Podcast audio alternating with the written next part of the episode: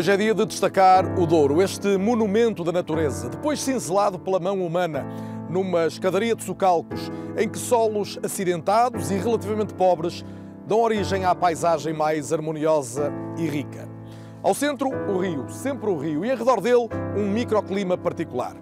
Foi daqui que nasceu um ecossistema vital que permite a cultura da vinha.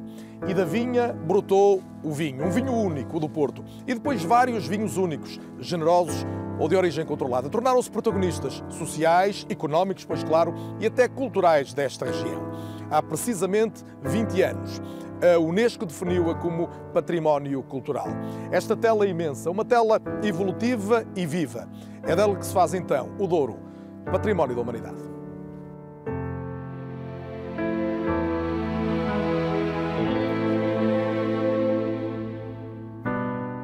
Foi esta paisagem, este excesso de natureza, para ir buscar uma expressão de Miguel Torga, que o mundo quis conhecer e veio visitar. Neste século, a hotelaria prosperou como nunca. Eram oito hotéis em dois mil e dois, são hoje vinte e seis, com um total que supera as quatro mil e quinhentas camas. Só em dois mil e dezanove, o ano anterior à pandemia, o Douro acolheu mais de quinhentas mil dormidas. A economia da região sofreu um impulso indiscutível. As empresas investiram mais.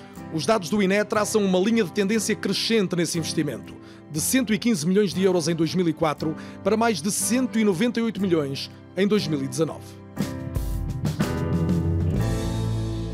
E o impacto foi evidente no desempenho económico da região, com a faturação das empresas, também em dois mil e dezanove, a registrar um valor recorde de dois mil novecentos e trinta e cinco milhões de euros.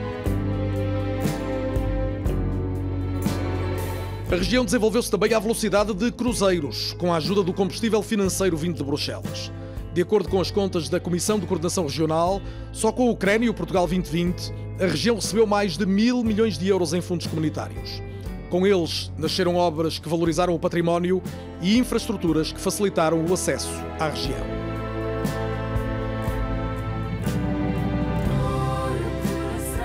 E se houve área que absorveu fundos europeus foi a educação, com os indicadores de sucesso escolar a melhorarem ao longo dos anos, em sintonia com o resto do país. A taxa de retenção e desistência no ensino básico foi de catorze vírgula cinco por cento em dois mil. vinte anos depois era dez vezes inferior. E no ensino secundário, enquanto há vinte anos apenas sessenta e dois vírgula cinco por cento dos alunos no Douro concluíam o décimo segundo ano, hoje são mais de noventa e três por cento os que completam esse ciclo com sucesso. No entanto, nem tudo é perfeito neste quadro. Apesar do impulso do turismo, dos progressos na economia e na educação, nestes mesmos vinte anos, o Vale do Douro perdeu mais de trinta e seis mil habitantes. E mesmo com menos habitantes, o número de desempregados, acima de dez mil, é hoje superior ao que se registava, por exemplo, há quinze anos. Os desafios estão à vista e é tempo de olhar o futuro, como nesta vinha da Taylors, onde o trabalho de investigação está a redesenhar os socalcos, com taludes mais estreitos que garantem maior densidade de vinhas. A aposta é num aumento da produtividade, mas sem sacrificar a sustentabilidade do produto, que é o emblema maior da região.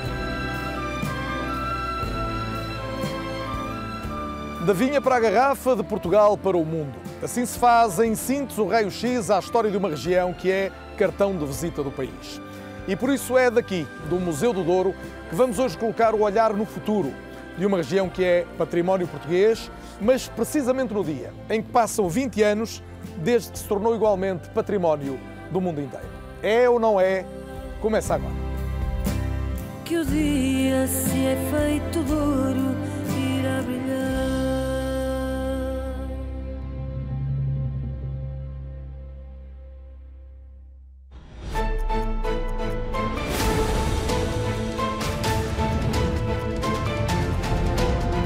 É ou não é? Com Carlos Daniel.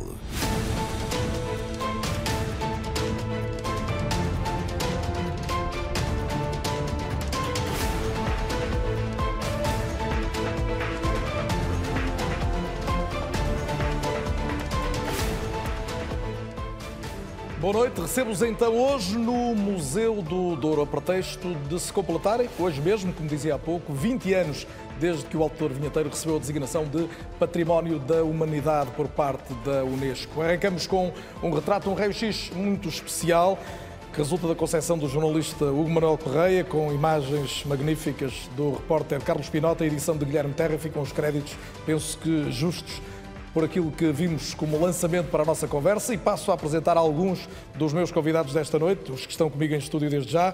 Paul Symington, boa noite, ex-presidente do Conselho de Administração do Grupo Symington, um grupo em cuja liderança esteve envolvido durante muitas décadas, é reconhecidamente um dos maiores produtores e empresários do vinho do Porto, numa família histórica do vinho do Porto. Olga Martins, enóloga e presidente executiva atualmente da Lavradores de Feitoria, uma outra história ligada ao vinho, neste caso aos Douro Doc, e uma história tem uma idade parecida com a do Douro Património Mundial, já vamos falar disso também. Manuel Carvalho, diretor do Público, está aqui também por ser um douriense da Lijó e um apaixonado pela região e pelo vinho, portanto juntas aqui uma série de características que te recomendam e também conhecimentos da área da economia ligada a este setor. E António Cunha, o presidente da Comissão de Coordenação e Desenvolvimento Regional do Norte atualmente, é a entidade que lidera as comemorações dos vinte anos do Douro Património Mundial e tem tido, obviamente, também ao longo destes vinte anos uma relação muito direta com esta questão da preservação da etiqueta de, de Património Mundial. Cumprimentos a todos mais uma vez, bem-vindos. Em direto tenho também nesta altura já Mário Ferreira, todos o identificam como um empresário pioneiro no turismo fluvial no Douro. Mário Ferreira, boa noite também, bem-vindo ao É ou Não É da I R T P. Além destes convidados, outros se vão juntar ao longo desta noite aqui no Museu do Douro.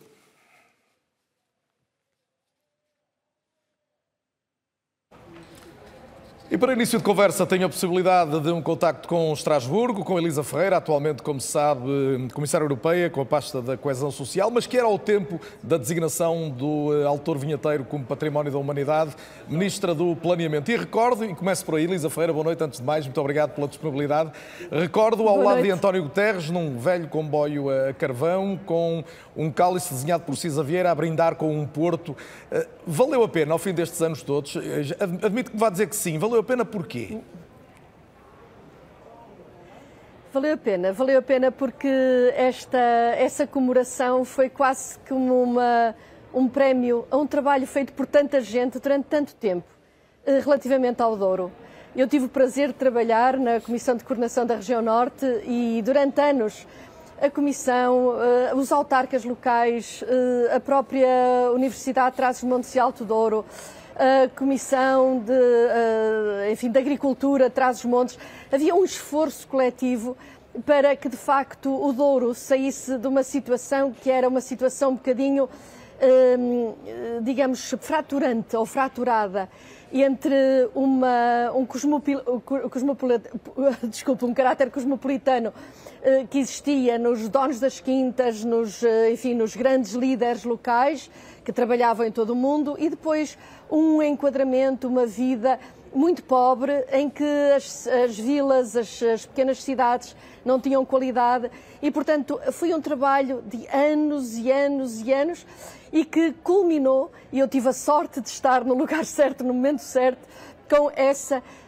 esse reconhecimento internacional do Douro como património mundial. Mas reconhece, e, de facto, reconhece que ao um fim de vinte anos, reconhece que ao fim de vinte anos o Douro não deixou de ser ainda uma região relativamente pobre, onde as pessoas têm dificuldades e onde há, por exemplo, um abandono grande do, do território?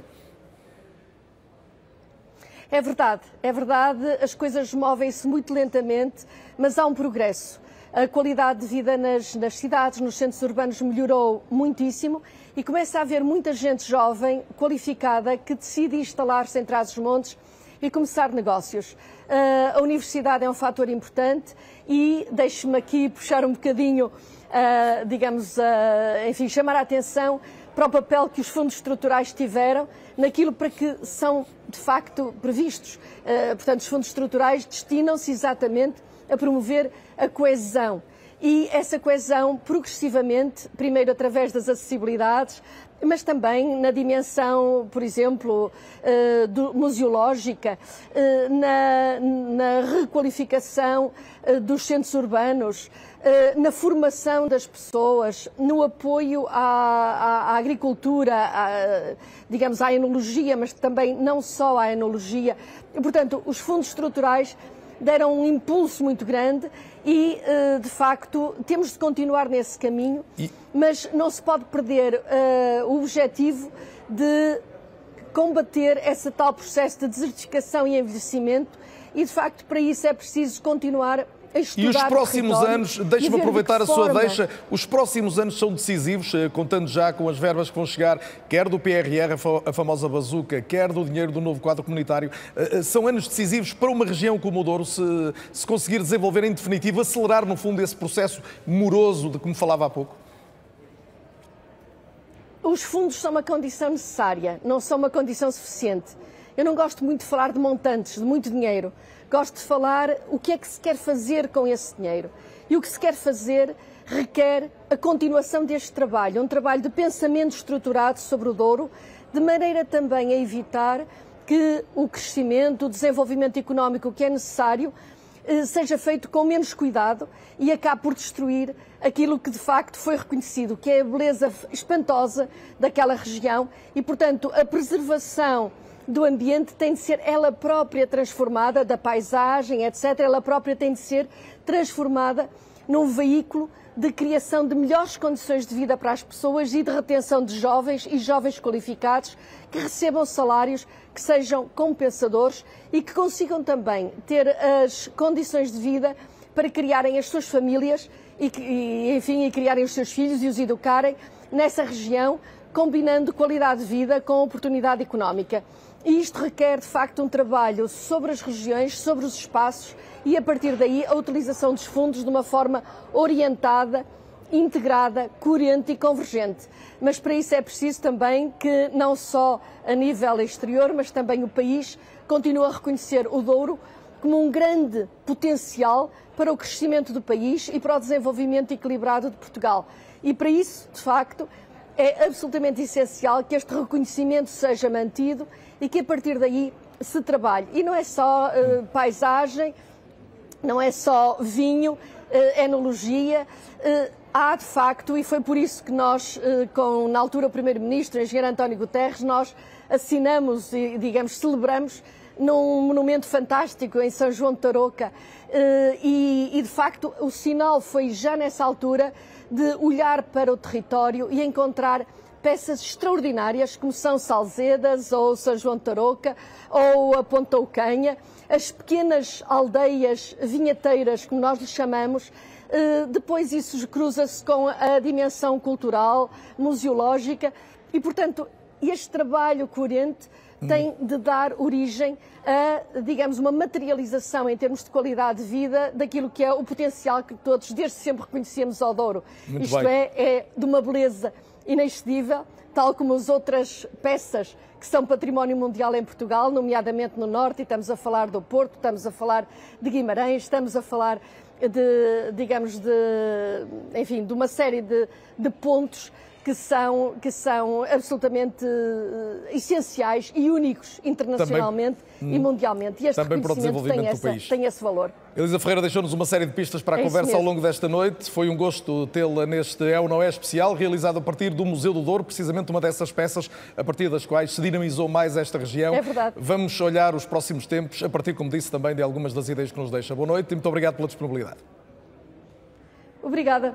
E obrigada também. Elisa Ferreira, seguramente um dos nomes entre os maiores entusiastas na altura da candidatura do Douro a Património Mundial, com Fernando Bianchi de Aguiar, por exemplo, Miguel Cadilha, entre, entre outros. Paul Symington, mais uma vez, boa noite e bem-vindo. vinte anos depois, há mais realização para alguém que acompanhou isto a par e passo ou frustração? Não, eu acho que foi, uma, foi brilhante, foi, foi uma conquista fantástica para a região. Conseguiu pôr o Douro na mapa mundial, já estava, mas ainda mais alto. Foi excelente e uh, muita coisa mudou. Um, o, o, a produção dos Douro Doc estava na infância há vinte anos atrás, cresceu uh, uh, fortemente nos últimos vinte anos e, e está a conquistar um, fama a nível mundial. Uh, e, por mim, uh, há muita coisa positiva nos últimos vinte anos e este é um do, dos grandes passos. Mas dentro disso há uns problemas graves e um, eu, eu acho que hoje vi muitos artigos nos jornais, incluindo no Público, do Manuel, rios de, de artigos, mas a não ser uma referência uh, do artigo do Manuel, acho que faltou aqui uh, pôr o dedo na ferida. Que é? E o dedo na ferida é o preço pago para as uvas. Uh, e, e isto é um catástrofe. E quando se fala de, das pessoas uh, saírem da região, da população a diminuir... O preço falta... demasiado baixo. Pô. Demasiado baixo. Há, há, há um número, são muito simples. O problema é que toda a gente fala em pipas e é uma confusão. Vou falar em uh, euros por quilo. O custo médio nesta região é à volta de um euro o quilo para produzir uvas. O custo direto, o custo uh, real com todos os custos é maior. Mas vamos falar em um euro o quilo. Os, as uvas vendidas para fazer vinho de Porto são pagas a um euro e trinta, um euro e quarenta e por cima, bem pagas. Os uvas para Douro de Ocos são pagos a trinta ou quarenta cêntimos o quilo, metade do preço do custo. O problema do, da lavoura vem daí. Isto, portanto, há muita coisa que se pode fazer com túneis e pontes e rotundas, mas o problema grave é o sistema regulamentar, que foi adequado para os anos trinta, mil novecentos e trinta, e não são adequados para vinte e vinte e um. E, e a consequência é uma, um desequilíbrio total, e quem uh, sofre mais são os vinte mil, trinta mil lavradores, e eles merecem melhor. O que me está a dizer é que, e, e já podemos depois aprofundar como sair daí, que hipóteses temos de alterar esse quadro, que o Douro, a nível regulamentar, está como estava há um século ou perto disso. Exatamente. E, e nessa altura havia só um vinho, vinho do Porto. Do Porto. Agora, na última vindima que temos estatística, é vinte vinte, quarenta e seis por cento da produção do Douro foi para Douro de Ocos. Cresceu de dois, três, quatro por cento para quase metade. E se calhar nos próximos anos vai ultrapassar uh, uh, o volume para o vinho do Porto. Agora, isto tem de haver um equilíbrio e não, não existe. E as consequências são péssimas para o futuro do Douro de Ocos, que é um produto brilhante, excelente, e a Olga é um dos grandes produtores. O Douro de Ocos, para quem está menos familiarizado, é, é, é, é, o, vinho Douro, do, é o vinho do Douro. É vinho do Douro, não vinho generoso. Não vinho generoso. E, e portanto, há aqui um desequilíbrio. É preciso ter coragem e visão, e essa coragem e visão, infelizmente, uh, falta. E, e alguém tem de ter uh, a coragem. Já tem havido estudos públicos, um lançado aqui nesta casa, pelo ministro, Ministério da Agricultura em dois mil e dezoito, a dizer precisamente o que é preciso fazer. Já vamos a isso. Está na gaveta. Posso repegar a partir daí precisamente esse estudo, o que é que ele apontava e o que é que pode ser feito. Hum, Olga Martins, bem-vinda também. Uh, temos aqui um, um sentimento dúplice, não é? Por um lado tivemos a grande revolução com o surgimento do segundo grande vinho da região, o, o Douro de Ocos, mas ao mesmo tempo esta dificuldade de valorizar devidamente este produto e, e, e torná-lo sustentável, desde logo do ponto de vista económico e social. Exatamente, eu concordo em absoluto com o que o Paulo diz. É, é o grande problema do Douro. Nós temos aumentado, melhorado a nossa notoriedade, a qualidade dos produtos, estamos muito aquém em termos de posicionamento.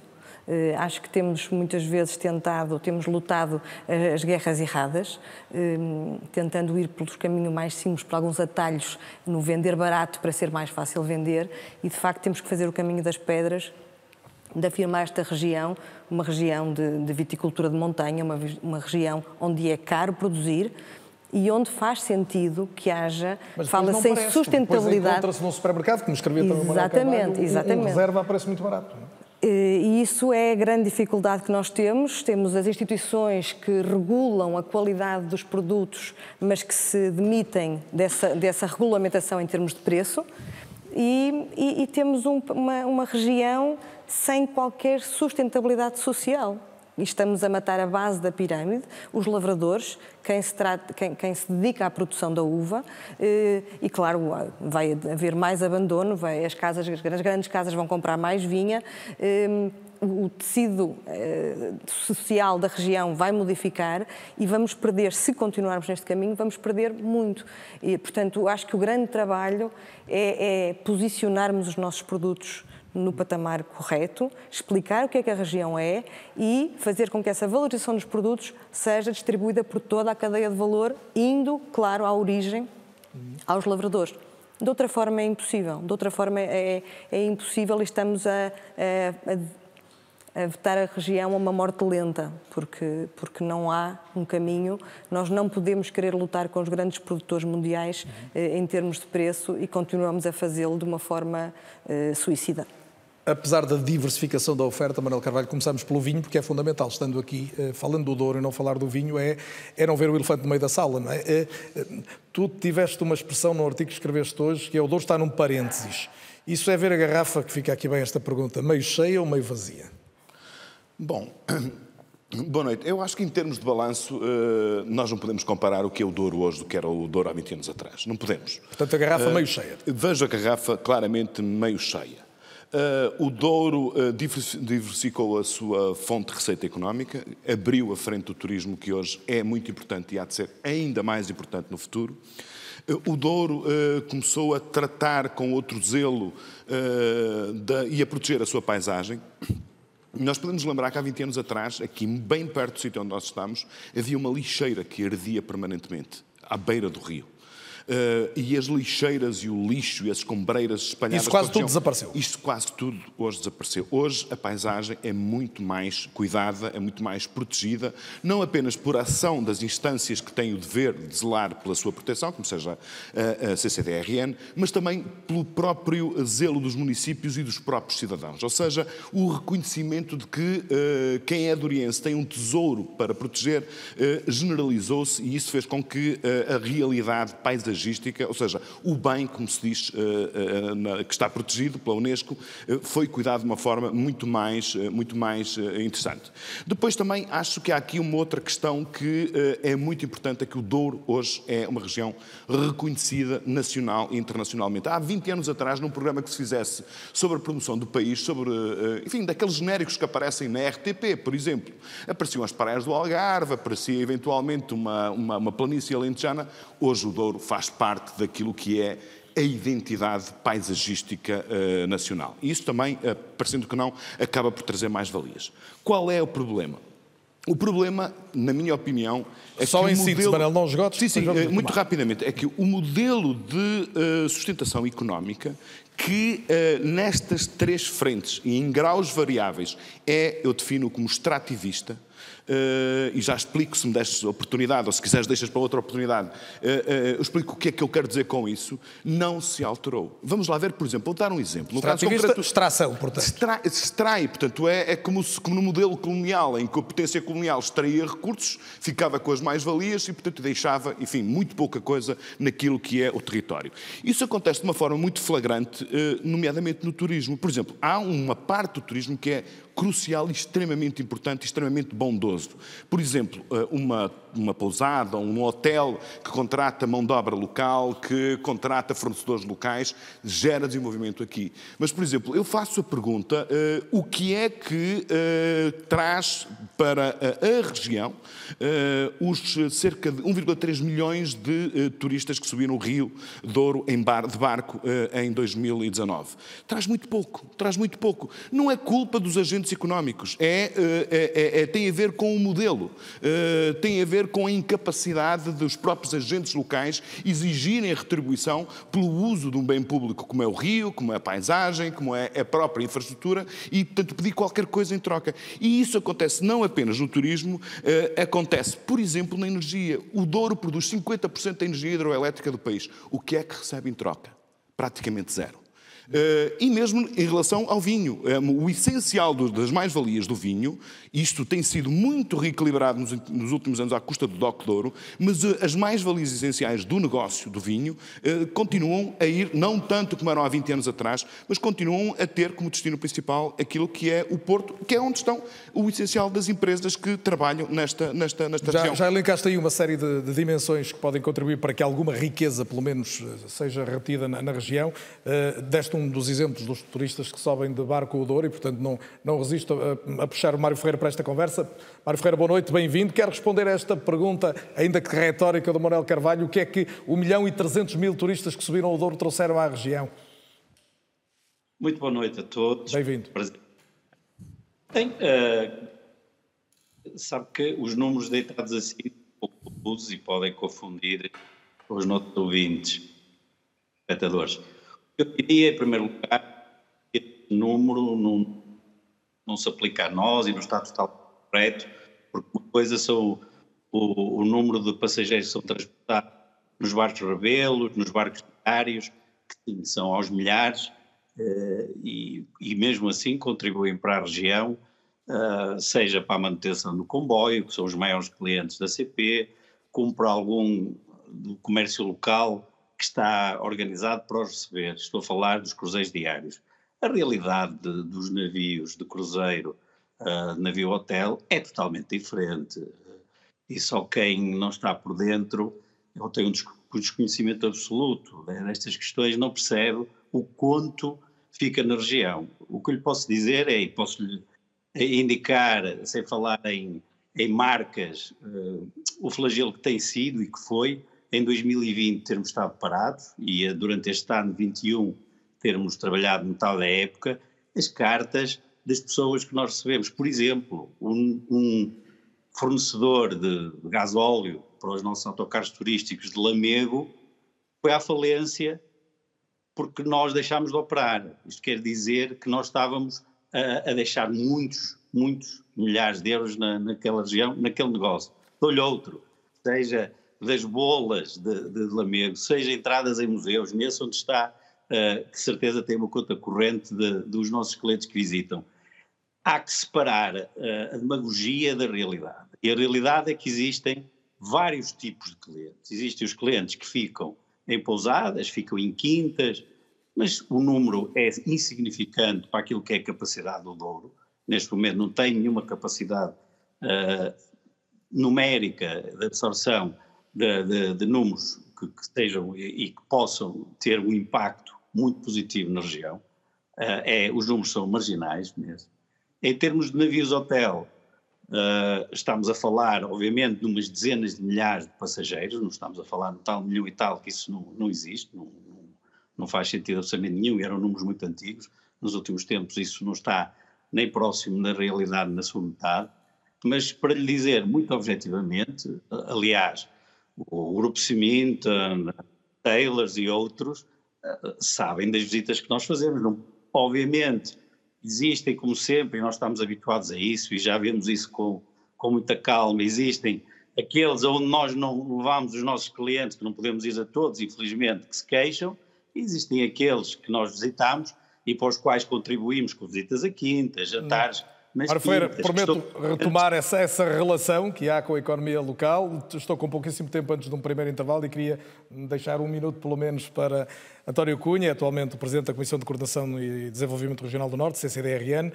No fundo, vai tutelar estas comemorações, tem estado ligado a esta, a esta dinâmica do Douro Património Mundial. O senhor diz que este momento é uma ponte entre o passado e o futuro. De tudo o que já ouviu aqui, há algum elemento que seja fundamental para que nos ligue a um futuro mais promissor ainda? Boa noite, Carlos Daniel, boa noite, boa noite a todos que, é, que estão neste programa e um agradecimento à R T P por se associar deste modo a, a estas comemorações.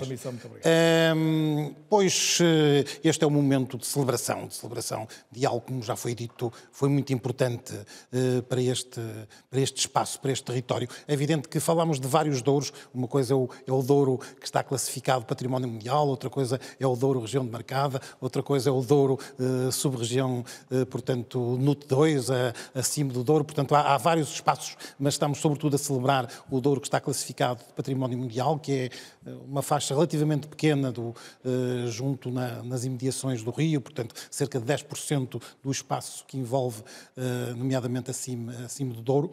Eh, portanto é um, é um momento de celebrar o passado, de, de reconhecer os que foram, os que tiveram a visão de, de construir este processo e de o, e de o fazer, fazer aprovar. Foi um período de enorme aprendizagem, de enorme uh, melhoria de uma série de condições que aqui já, já, já foram referidas. Uh, é evidente que temos um desafio que ele está muito bem identificado. É o, yeah. é o desafio da geração de valor no Douro. Da geração de valor uh, em, em toda a sua dimensão. Da geração de valor na produção de vinho, na geração de valor na produção do azeite, na geração de valor no turismo, da geração de valor uh, na valorização dos produtos autóctones, e é isso que o Douro tem que fazer melhor. De algum modo, até toda a região norte tem que fazer melhor, mas essa questão da geração de valor tem uh, especial pertinência no Douro, porque é, uma, porque é uma região, sobretudo, com um potencial muito grande uh, que importa aproveitar, com características únicas na sua diversidade, No, em tudo aquilo que é a sua e realidade e o seu imaginário, e portanto a geração de valor é o nosso desafio. É um desafio e é um dos temas, obviamente, que vão continuar a merecer a nossa atenção. Daqui a pouco, a pausa é curta, sete minutos, estamos de volta logo a seguir.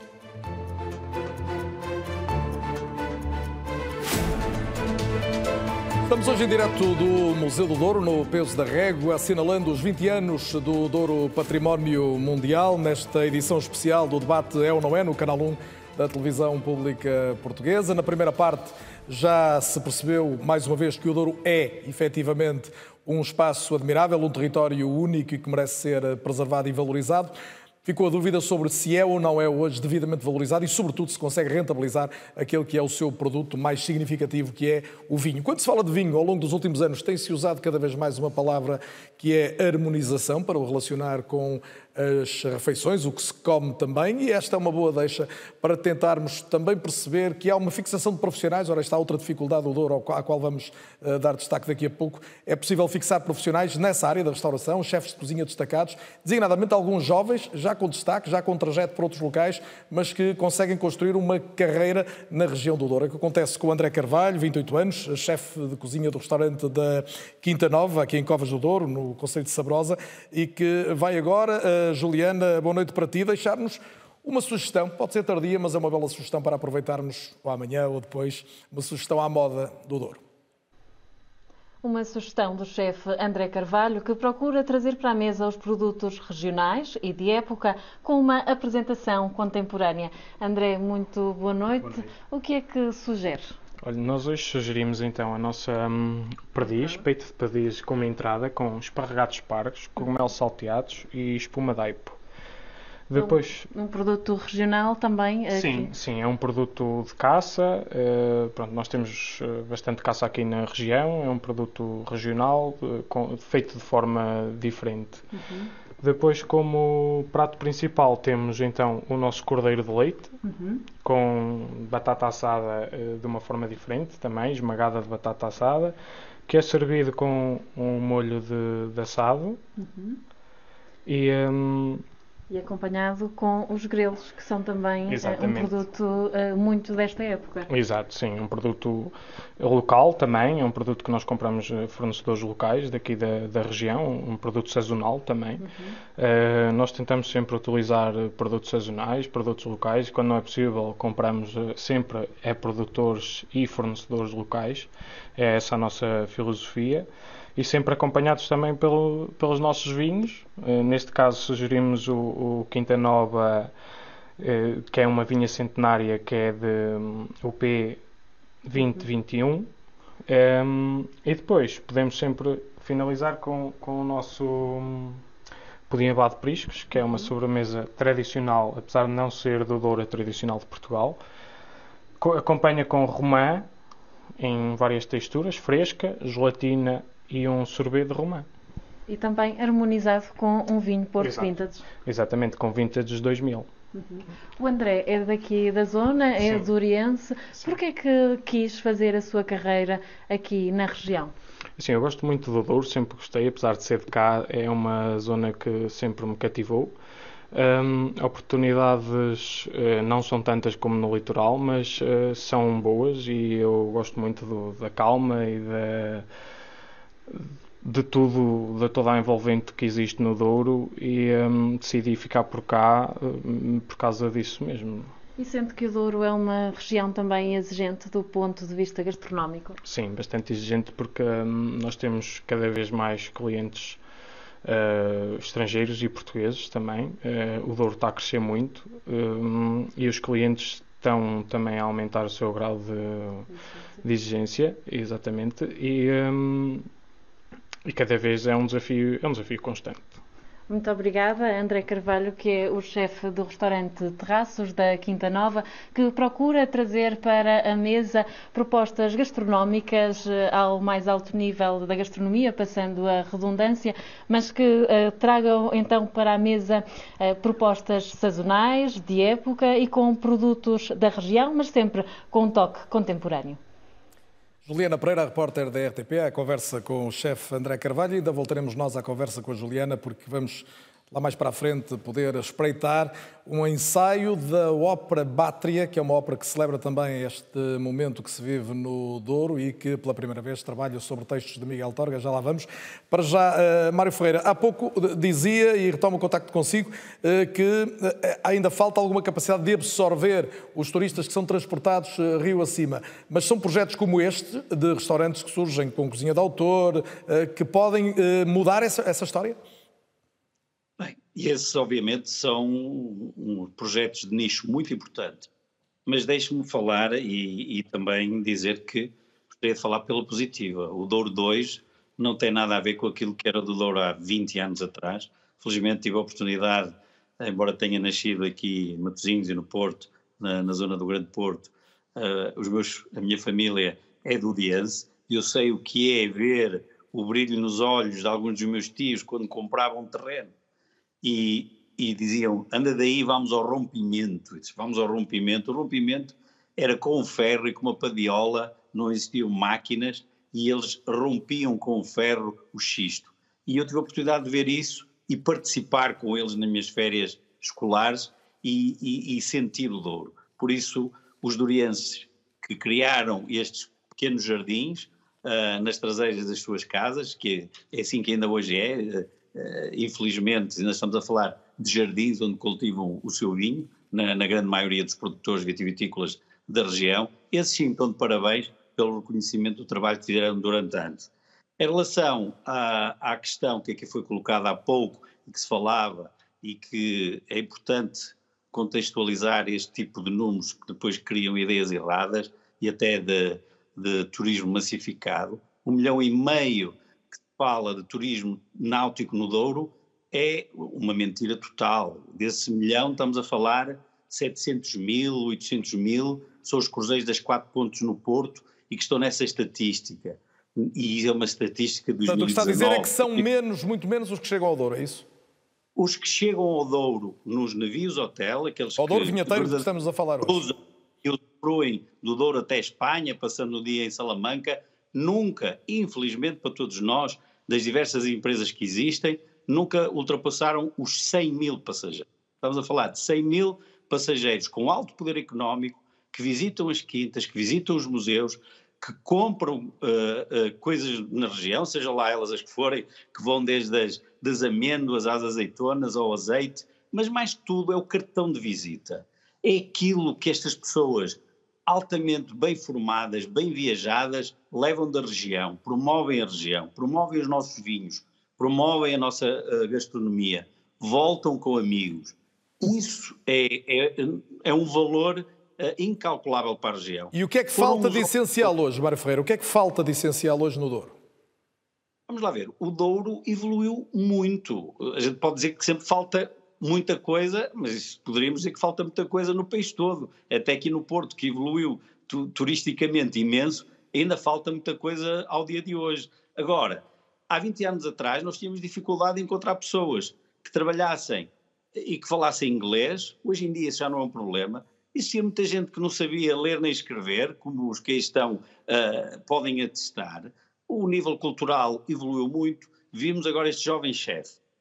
Da escola de, de turismo de Lamego e outras, saem fantásticos profissionais. Nós absorvemos aqueles que querem ficar na região, uh, compreendemos muitas das vezes, não é o caso, uh, como aqui vimos neste, neste chefe, normalmente os jovens têm preferência por sair da região e, e ver mundo e depois voltam, há, há casos desses. Uh, a região está a evoluir positivamente. Uh, acreditamos que não será só um setor, nem o vitivinícola, nem, nem o turismo, que resolvem tudo. Obviamente que a indústria, na, naqueles, naqueles locais como Vila Real, já um pouco fora uh, da, da região demarcada, ou fora da região demarcada, uh, poderiam ser importantes. O contributo de, dos grandes núcleos, também como Lamego, e podermos ir mais longe, como Mirandela e, e, e outras cidades, e, e falta, muitas das vezes falta, as estradas já existem, uh, as ligações terrestres, digamos, já existem, às vezes falta alguma coordenação e alguma, algumas questões em relação a um investimento reprodutivo que nem sempre existe, uh, e, e ainda bem que está a ser bem aproveitado na renovação da vinha, que, que se vê a olhos vistos, que o vinho, especialmente o vinho de mesa, evoluiu uh, de uma forma fantástica. É um vinho reconhecido e de grande valor, uh, coisa que o vinho de mesa há vinte anos uh, não, tinha, não tinha praticamente valor, era um vinho, era um vinho vendido a barril e ao desbarato. Hoje em dia o Douro tem dos melhores vinhos do mundo, compete com os melhores vinhos do mundo. Agora também não deixa de ser verdade aquilo que aí foi dito, uh, que o preço uh, pago aos vitivicultores ainda é muito baixo. E eu quero recuperar Mas... esse tema precisamente, Mário, só para concluir então, se não se importa. Uh, concluo dizendo que uh, as empresas uh, do setor do turismo contribuem, e prova disso uh, foi agora esta paragem abrupta que tivemos no ano de vinte e vinte e um, uh, o conjunto de pedidos de ajuda que até tivemos de alguns dos nossos parceiros locais e que ajudamos. Em termos de emprego, nós estamos abertos a criar dezenas de, de postos e, e bons lugares bem qualificados, e ao contrário do que se diz, nós no Natal de dois mil e dezanove, veja bem, vai fazer agora dois anos, anunciámos que o nosso ordenado mínimo eram mil euros. Ninguém a men- ganha menos de mil euros a bordo dos nossos navios. Por isso, digamos, trabalhos o, o menos qualificados, quem lava pratos ganha mil euros. Esse é o ordenado base de quem trabalha no navio hotel. Por isso criam-se muitas, muitos mitos eh, em, volta, em volta deste setor, e era bom que eles ficassem desmistificados esta noite e, e que falássemos de coisas concretas, e para isso é que é questão. Pelo menos o senhor está a poder dizer sua justiça com total liberdade, e até com algum tempo até fui condescendente a esse nível. Manuel Carvalho, não sei Obrigado. se queres responder de alguma maneira. Não, não, eu não, eu não percebo. Enqu... Isto, enfim, não é, não é uma acusação ao Mário Ferreira. Eu fiz questão de se salientar que uh, isto não é uma responsabilidade dos agentes económicos. Na maior parte dos casos tem a ver com a regulação do Estado.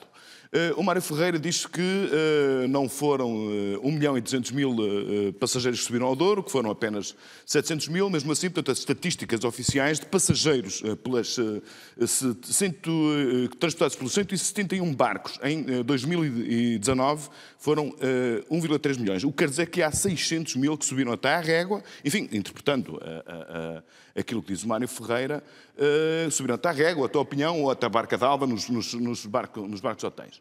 Aquilo que se, que se deve questionar é basicamente o seguinte, é, uh, se, se me permite, Mário Ferreira, uh, se, se forem seiscentos mil... Mário Ferreira, se forem... Oh, Manuel, eu deixo de concluir, é só para ficar, é... o Mário Ferreira pode retorquir, mas tem que ser muito rápido para eu depois deixar o Manuel, o Manuel Carvalho levar o raciocínio até ao fim. O número continua errado, é assim, um milhão e trezentos não passaram nenhuma barragem, está totalmente enganado. E esses ficaram só na mesma albufeira, são os tais cruzeiros das pontes. cento e noventa e oito mil é aqueles cruzeiros diários que passaram uma barragem. Passageiros de navio hotel foram noventa e nove mil e barcos de recreio foram dez mil. Isto somou um milhão seiscentos e quarenta e quatro mil novecentos e trinta e sete em dois mil e dezanove. Vamos ser uh, Muito bem, ficaram claros os números, Mário Ferreira, mas também não, não vale a pena contarmos a esgrimir números. Sim, é, é, é, enfim, uh, seguramente consultámos bases estatísticas diferentes, diferentes, porque, enfim, estes números não nasceram na minha cabeça, eu fui ver os, os números oficiais, se a memória não me falha, são da A P D L. Mas admito que uh, não vou discutir aqui, em termos de competência, números com o Mário Ferreira, que está muito mais dentro deste negócio do que eu, uh, seguramente. Agora, a questão que eu coloco, a questão que eu coloco tem a ver com, com, com, com uma outra coisa, que é... Uh, nós sabemos muito bem qual é o impacto que uh, o turismo fluvial tem uh, no Douro. Tem um lado positivo, evidentemente, uh, fazem contratos com produtores locais, visitam uh, algumas quintas locais, fazem algumas compras a produtores locais, mas também há o outro lado da moeda que convém, nós estamos perfeitamente conscientes daquilo que são os custos negativos. Por exemplo, uh, está a ser estudado e monitorizado sobre os impactos que a erosão da passagem dos barcos tem nas costa, na costa, na, nas margens do rio. Uh, há uh, uma série de operações que, por muito zelo que as empresas tenham, eu não estou a dizer que não têm, que têm impactos sobre a qualidade da água, com resíduos, com, com, com, com, com, com outro tipo de efluentes. E depois a questão não é, não é, não é, é, tem a ver com o seguinte. No caso concreto dos turistas com mais poder de compra, e o Mário Ferreira aqui pode-me questionar relativamente a Lamego, mas não me questiona relativamente a Pinhão, por exemplo, que, eu, que é uma realidade que eu conheço muito bem, o que é que acontece? Os barcos acostam, os, os autocarros do Mário Ferreira do, e dos outros operadores, isto não é nada de pessoal com, com o Mário Ferreira, por favor, uh, uh, os, os autocarros acostam, transportam as pessoas que vêm do barco, passam para o autocarro, vão visitar uma empresa e regressam ao barco.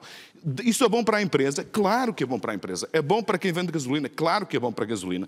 Aquilo que nós temos que discutir aqui é se, uh, uh, independentemente daquilo que é o resultado e o dividendo que este tipo de turismo deixa na região, que deixa dividendo, se é proporcional. Por exemplo, eu não consigo perceber porque é que um turista estrangeiro ou um turista português vai a Lisboa e paga uma taxa turística para dormir e porque é que não há uma taxa turística para utilizar o, o, os barcos hotéis. É uma deixa, uma pergunta que eu faço. passa, não há aqui, e acho que não vale a pena, muito sinceramente, não há parte, aqui maniqueísmo, perdermos aqui mais, exatamente, não há aqui nenhum maniqueísmo, é apenas uma pergunta. Falei do turismo, falei de vinho, falei da, da questão da energia. E vamos voltar ao enfim, vinho, não, não mas vale, pronto, só para vale voltar o tema, e não posso deixar de eternizar, aqui, não, não, mas não posso também, obviamente, deixar de permitir que o Mário Ferreira diga alguma ah. coisa sobre isto. Temos aqui acusações graves e... Não, não são acusações, são opiniões, Mário Ferreira, mas, mas eu pedi-lhe que fosse não, concreto não, na resposta não, e o mais conciso que conseguir. Primeiro, em relação ao estudo da erosão das margens, existem vários, há muitos anos, está provado. A questão da erosão das margens advém do vento e das correntes e das cheias. Isso é o que tem o impacto. A seguir, o Pinhão, ainda bem que o Manuel escolheu esse exemplo, porque esse é o melhor exemplo de todos. Todas as noites que nós parámos no Pinhão, todas, sem exceção, nós levámos os clientes a jantar a uma quinta. Por acaso, até numa terra que esse senhor conhece muito bem, conheço muito que bem, é Alijó. Alijó. E vão lá jantar. Os autocarros saem. Antigamente era no Vintage House, já não é no Vintage House. E escolhemos uma quinta, são várias quintas. No Pinhão é uma das noites em que nós temos sempre uma saída com o jantar fora.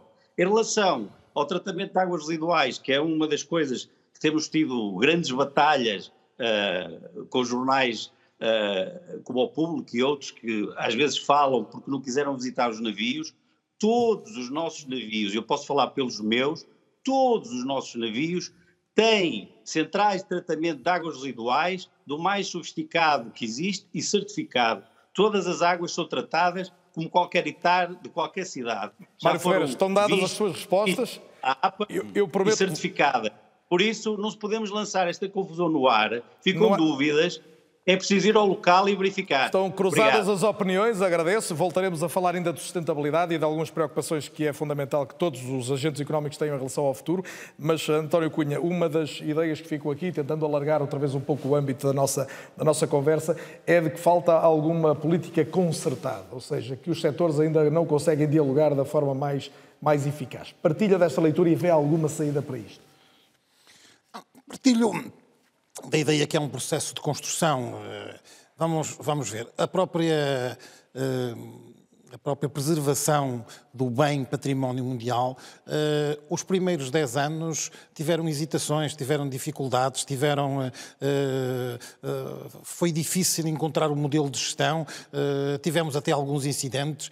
Portanto, passado vinte anos, temos um sistema consolidado, temos um sistema que achamos que está a funcionar muito bem, temos, estamos a tirar partido a, a qualidade do, do, do, do território hoje, inegavelmente melhor. Mas há, por exemplo, uma dificuldade e, e, portanto, evidente que é, que é a dificuldade demográfica, é, fixar pessoas. É, Para isso são necessárias sim, políticas é, integradas. É, não e, e, pergunta, portanto, é, eu estava a dizer isso relativamente àquilo que foi o processo de aprendizagem sobre a gestão do bem, temos que ter um processo de aprendizagem sobre como tirar partido desse bem e como gerar valor a partir desse bem. Uh, Esse bem, que é o território, esse, esse bem que é o território e o território qualificado e reconhecido pela, uh, pela Unesco, que lhe dá um, um, um, um rótulo internacional de, de grande qualidade e uma grande visibilidade a nível internacional. É evidente que esse rótulo de, que tem em todos os espaços Unesco, aqui ainda por cima está associado a vinhos de extrema co qualidade. qualidade. E longevidade uh, também. Está, pode estar ligado a uma gastronomia de extrema co qualidade. Portanto, podemos ter narrativas Uh, uh, gastronómico-culturais extremamente... Permita-me só acelerar Sim, um pouco, mas é neste sentido. Tudo isso Não. faz sentido se for ou para servir pessoas e desde logo para ter pessoas que sirvam esse, esse Não, intuito. Tudo, e faltam pessoas. Tudo fa Com certeza. Tudo faz sentido... Uh, para primeiro atrair, atrair pessoas para o território e é preciso ter cá pessoas uh, para serem capazes de, de aproveitar essa, essa economia, mas isto é, um, é algo que é uma, que é uma moeda de, de dois lados. Nós temos cá pessoas, se gerarmos cá riqueza para atrair essas pessoas e para este, este, mas, e para, e para este território ser um local atrativo. Mas permita-me só esta insistência, os jornalistas têm este defeito terrível de fazer, de insistir nas... Uh, Isto depende mais de agentes económicos, designadamente de agentes privados, e temos aqui alguns, ou também de políticas públicas e de definição de regras públicas? Depende de, de, de, de tudo um pouco. Uh, depende de políticas públicas, nomeadamente associadas à preservação do território, depende de políticas públicas associadas à formação de pessoas e, e, e à educação. E já vimos aqui até uh, serem tecidos elogios muito interessantes ao, ao, ao que evoluiu. Depende essencialmente dos, dos, dos agentes privados e, e da sua dinâmica. E aí há várias... Há certamente há várias questões. Há, por exemplo, mesmo quando falamos em questões associadas a todo o fluxo de turistas eh, que aqui existe ou que vai existir, ainda eh, não existe uma malha, por exemplo, de, eh, de entidades de animação turística suficientemente forte e abrangente como existe noutros, eh, noutros locais do país, onde o turismo é algo mais antigo do que o turismo no Douro, que é um fenómeno relativamente novo, ou um, um turismo de, de maior, eh, com números mai, mai, maiores de pessoas. E, portanto, há todo esse, essa, essa multiplicidade e de articulação de atores que tem que ser, uh, que tem que, que ser organizada, ser, por alguém. Ser feita. Uh, mesmo entre aquilo que estamos aqui a falar esta noite, e fundamentalmente falamos de vinho e do turismo, há uma complementaridade óbvia. Há uma complementaridade óbvia. O turismo, Uh, em grande parte, vem e tem um potencial enorme de ajudar a resolver a equação de rendimento de várias famílias, de várias propriedades, porque complementa de algum modo aquilo que há, que há, que há atividade agrícola e a, e, a, e, a, e, a, e a atividade que vem a, a partir do vinho. É evidente também, e temos que perceber, é por isso que as coisas estão, eu gosto de, de que esta análise seja feita de um modo integrado, é evidente também que temos que perceber que esse turismo só existe se existir essa atividade vitivinícola, porque no dia que nós não tivermos a, as, as, as margens do Douro, e nomeadamente nesta época, ou, ou, nesta época de, de fim do outono e inverno, com, com estas cores fa, fa, fabulosas que aqui temos, pois uh, não, não teremos esse turismo. Portanto, é essa gestão integrada que tem que ser feita. E para haver essa atividade, permita-me... Que temos, que, que, que estamos a aprender a fazer e que estamos, acho eu, também aí de um modo melhor do que estávamos há alguns anos para, atrás. Para haver é, essa atividade, Olga Martins ia dizer, há pouco falamos de uma das dificuldades, que é a valorização desde logo do produto, não é? Do produto uva e depois do produto vinho, mas também de algum bloqueio institucional.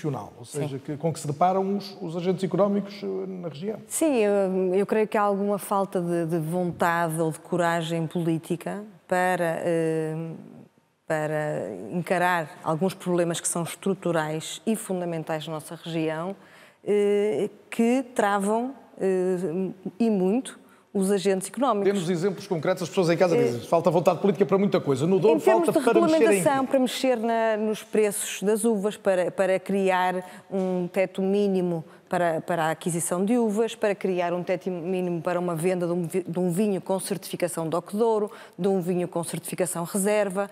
Eh, nós andamos pelo mundo fora a falar com jornalistas, com clientes, a explicar toda a envolvência do Douro, a dizer que não é possível produzir como em zonas de grande produtividade, de planícies, e, e, e depois eh, encontramos produtos que de facto boicotam todo este discurso, que é o discurso realista, mas que não, não, não é espelhado na realidade, porque, porque não há esse controlo, há... há infelizmente, formas de contornar e que fazem com que a região, algumas vezes, alguns produtores por desespero, por necessidade de faturação, o que seja, mas que colocam vinhos francamente abaixo de um preço de custo no mercado e com isso não só ditam a, a sua morte, como boicotam o trabalho de todos os outros que estão a tentar valorizar. Do, do, do desconhecido, do que conhece menos a realidade e a região, uh, o que nós temos é uma definição desde logo, porque há um, um limite à produção das uvas para vinho do Porto e, portanto, uhum. essas são mais valorizadas, na linha do que o Paul Symington dizia há pouco, mas depois temos uma margem enorme de produção possível para o restante vinho do Douro. É, é, é isto. Exatamente, e com, e com aí umas nuances... Quase discricionário. E com, exatamente, e com falta de... Com uma autorização de produção acima do que é a produção real da região, eh, portanto, que, se que abre muito Porto, espaço... Os produtores reclamam porque gostavam de um benefício um pouco maior, no, no D O C Douro, o que é possível produzir está acima da capacidade de produção, é isto? Está, está, e sobretudo eu acho que tem que haver vontade política para assumir que uma região não é sustentável, que uma região não sobrevive se vender produtos eh, que têm como base uma matéria-prima comprada abaixo do preço de custo. E, e, e, e se não houver intervenção nesta, neste segmento da regulamentação, eh, todos nós que traba- tentamos trabalhar no sentido de valorizar a matéria-prima, eh, somos engolidos pela máquina e, e, e todos os nossos esforços são, são em vão. Portanto, é preciso haver essa vontade, é preciso regulamentar de acordo com matrizes corretas de produtividade das vinhas, é preciso regulamentar preços mínimos de compra de acordo com os preços de custo da realidade, para garantir que não haja o abandono das vinhas, que não haja o abandono da região, que a região se torne apetecível para as pessoas para trabalharem as vinhas, para que os produtores tenham uvas de qualidade E isso só se pode fazer depois criando valor no produto, porque senão as empresas também ficam esmagadas. Se comprarem as uvas a preço correto e venderem os vinhos a preço eh, nivelado pelos mais baratos do mundo, eh, não terão, não terão, não terão eh, possibilidade de, de, de sobreviver. Agora, temos é que eh, todos nós, de uma forma concertada, de valorizar os nossos produtos e colocar a região do Douro e os seus produtos no segmento correto, que eu creio que não tem sido feito até agora. Paul Symington, as pessoas podem estranhar, por um lado, fala-se do sucesso dos, dos Douro Doc, não é? E de repente ouvir alguém como a Olga dizer isto não sobrevive, mas não sobrevive daqui a cinco anos, a dez... Eu, eu estou inteiramente de acordo com o que a Olga está a dizer, e já conversei muitas vezes com ela e, e, e, e o seu marido, uhum. que é um grande enólogo do Douro, uhum. uh, o Jorge Moreira. Um, o Douro é diferente de qualquer outra região do mundo. A, a, a média de produção é dois a três toneladas por hectare. Na, na África do Sul é dezassete. dezassete. Na França é sete. Nós temos menos de metade. As regras para o Douro não podem ser iguais. Isso tem a ver com a geografia. Com a... É, é, é devido à geografia. Não é porque nós som, não somos capazes de, de cuidar da vinha. É porque a terra só dá isto. Os melhores viticultores não conseguem dar mais. Nem queremos dar mais. Porque a qualidade está nestas baixas produções. Estamos no limite da produção, mesmo com os avanços tecnológicos? Sim, com a rega pode-se aumentar ligeiramente, mas nunca ultrapassamos três ou quatro toneladas por hectare. Mas já li uma declaração sua a dizer que a, a, a, a máquina... Não sei se vocês... A expressão é certa, mas incluir mais máquina na vindima do Douro é um elemento fundamental que falta... Ah, isso é essencial, porque não há mão de obra para vindimar. Isso é mais para vindimar. Isso não aumenta a produção, garante a colheita. É, é só a colheita.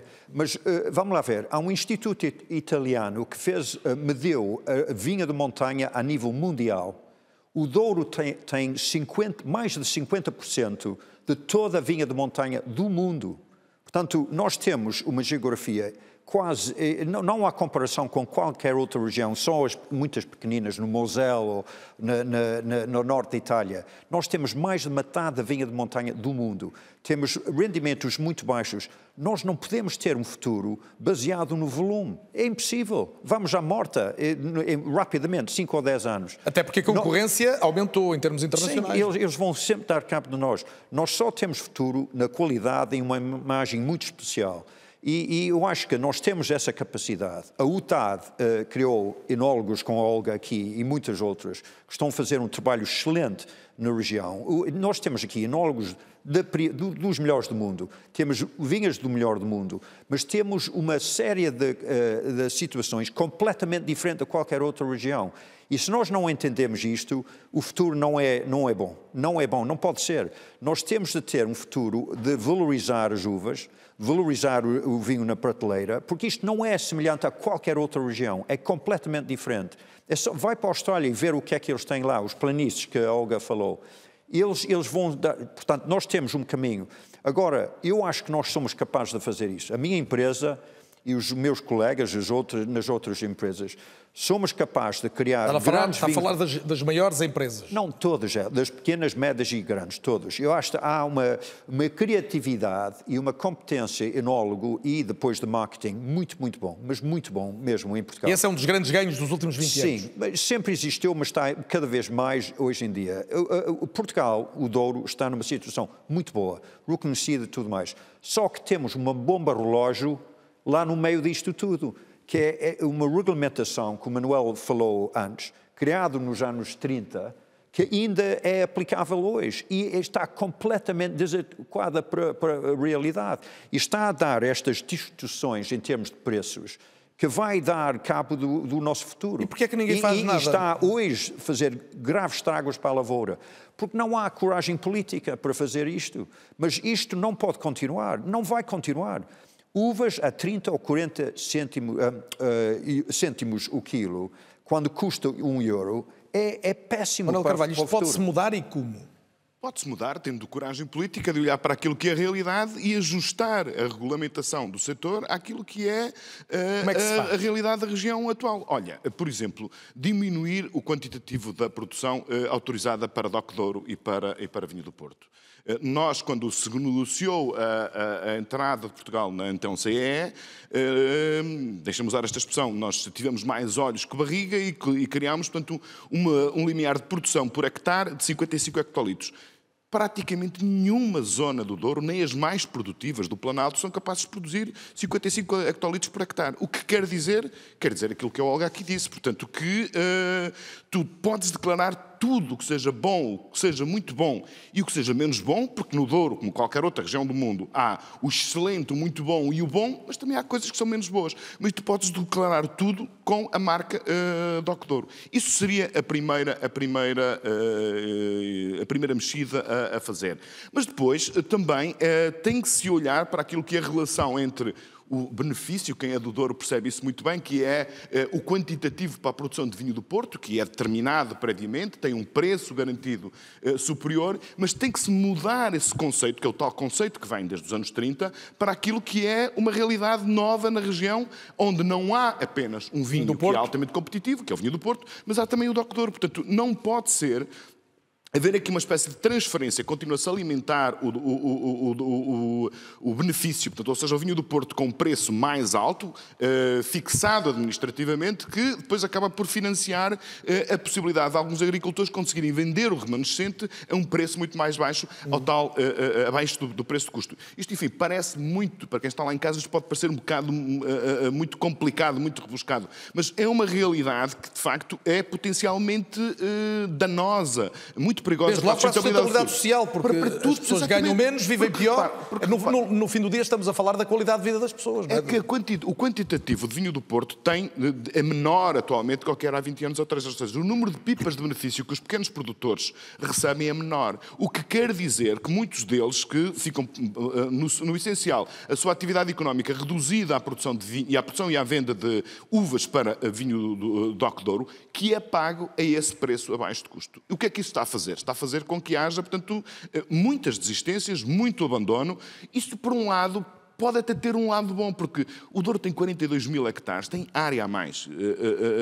Se tivesse menos cinco ou dez mil hectares de área, isso não seria mau para, para, para toda a gente. Agora, tem que se fazer uma gestão socialmente sustentada para os viticultores, principalmente os viticultores de montanha, que têm mais idade, que sempre trabalharam na vinha, tem que se arranjar aqui um e mecanismo... E o pequeno viticultor do Douro é a grande maioria do, do... Que é a base social disto tudo. Sem o pequeno viticultor do Douro, as dificuldades que as grandes empresas têm atualmente em contratar mão de obra, nomeadamente para as vindimas, têm a ver com o êxito populacional, que tem, por sua vez, a ver com a insustentabilidade também do modelo de, de economia. Só uma pequena nota, Carlos, para tentar responder à tua pergunta. Porquê é que não se muda? Perguntas tu. Enfim, qualquer pessoa deve perguntar. Se isto está mais ou menos... Por uma razão muito simples, é que feito. Há muitos produtores, temos que o dizer com toda, com toda a franqueza, que uh, se que construíram modelos de negócio baseados na venda de D O C Douro a preço baixo. Não há outra resposta. Esta é que é a realidade. Esta é que é a realidade. Ele é financiado pelo, pelo outro. E beneficiado pelo vinho do Porto. É, é, é, no nosso caso, ou no meu caso... chocando com esta dificuldade institucional de regulamentar, partir, juntamente com a Universidade, ou recorri à Universidade, para desenvolver um modelo de certificação de vinhos que tem por base exatamente isso, a, sustentação, a sustentabilidade social, para pelo menos ter... Está em curso. Está em curso, está em finalização. Para pelo menos ter um argumento, quando chegam a determinados mercados, ter um argumento de que aquela garrafa que tem aquele selo certifica que eh, eu tenho boas práticas em termos da minha relação com os funcionários da empresa, com os fornecedores, não tenho dívidas a fornecedores e, sobretudo, pago a matéria-prima acima do preço de custo. Mas não deveriam ser os privados a ter esta iniciativa. Isto deveria ser algo que nascesse de, das instituições que regulamentam... Está passada, pelo menos. Estamos a falar muito de vinho, mas vou chamar à conversa a Natália Fovarella. A Natália é investigadora na área do património e é responsável pelos serviços de museologia, precisamente aqui do Museu do Douro. Aliás, só por razões pessoais não está aqui connosco em, presencialmente, mas está, está à distância. Natália, temos falado aqui muito de vinho, é, é fatal, mas até que ponto hum, tem havido uma, uma prevalência exagerada, se quiser, da economia em redor do vinho em relação ao, ao todo, à tal visão integrada que se devia pretender para o Douro? Boa noite e bem-vindo. Boa noite um, e muito obrigada pelo convite, para facilitarem a, a minha participação. Um, realmente nós temos estado a ouvir a, a, a, o debate em torno do vinho e aquilo que nós temos também que discutir é porque é que nós somos património mundial e o que é que isso significa, não é?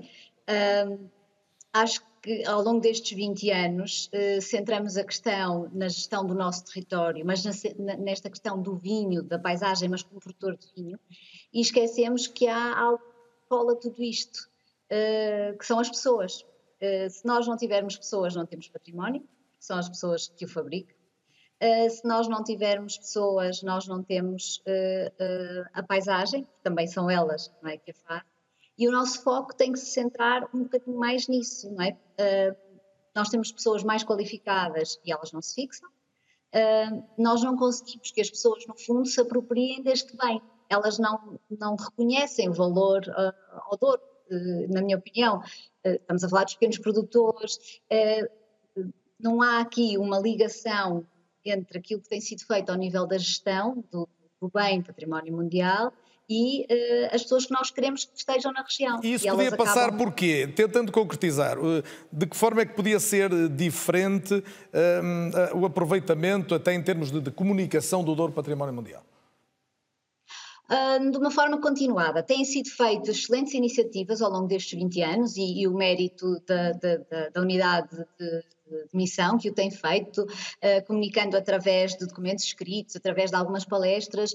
Um, a Liga dos Amigos do Douro Património Mundial também uh, tem promovido, junto dos professores, alguma, algumas ações para uh, promover nos programas educativos uh, o conhecimento da história da região, mas eu penso que nós temos que o fazer de forma uh, continuada, não avulso. Ou seja, uh, intervir junto de quem está no território, uh, de forma uh, eficaz, ou seja, se eu fizer uma ação num, num auditório municipal, a maioria dos viticultores é capaz de se sentir uh, menos uh, à vontade de participar numa, numa, numa atividade dessas.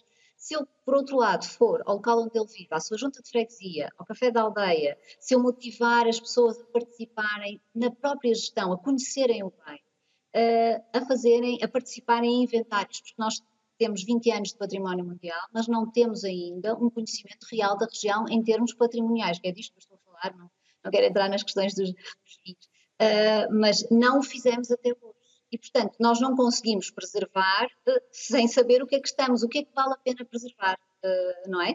E, e, portanto, penso que temos de ter uma relação de maior proximidade do território.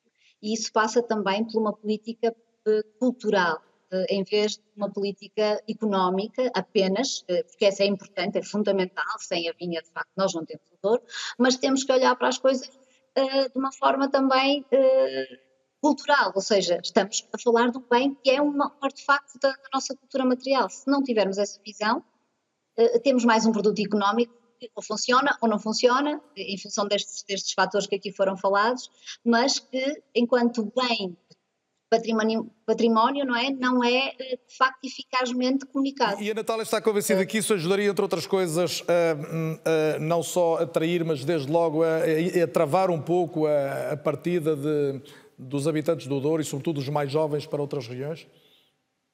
Uh, acredito que as pessoas, se tiverem uma maior autoestima uh, naquilo que é a sua região, Uh, aliás, foi esse um dos principais motivos da nossa candidatura, foi criar uma, uma, uma, uma forma de homenagear os homens e mulheres que construíram o Douro ao longo destas gerações e aumentar a sua autoestima e, ao mesmo tempo, uh, promover o desenvolvimento de quem vive no Douro e do Douro. Uh, isso está no, no documento de candidatura um, e nós, nesse aspecto, eu acho que, embora tenhamos avançado muito, como tem sido dito aqui ao longo da noite, isso não foi conseguido. Portanto, temos de nos envolver na própria gestão. Uh, e essa parte eu acho que falha, de algum modo, porque não estamos a conseguir envolver, de facto, em concreto, toda a população. António Cunha, aceita nesta... esta, esta visão crítica da Natália Favreiro? Paulo está aqui. Eu acho, eu acho que é uma visão certamente crítica, mas uma crítica construtiva de algo eh, que de facto está identificado. Eh, contudo, eh, contudo, e ainda hoje de tarde na, na ação que tivemos em Lamego, eh, esta questão também foi analisada. Contudo, há desde logo aspectos até quase traumáticos na identidade do Douro, eh, que mesmo gerações que não viveram um determinado passado e um determinado eh, tipo de trabalho extremamente árduo, como é alguém que tem hoje dezoito anos ou vinte anos, mas que de algum modo uh, uh,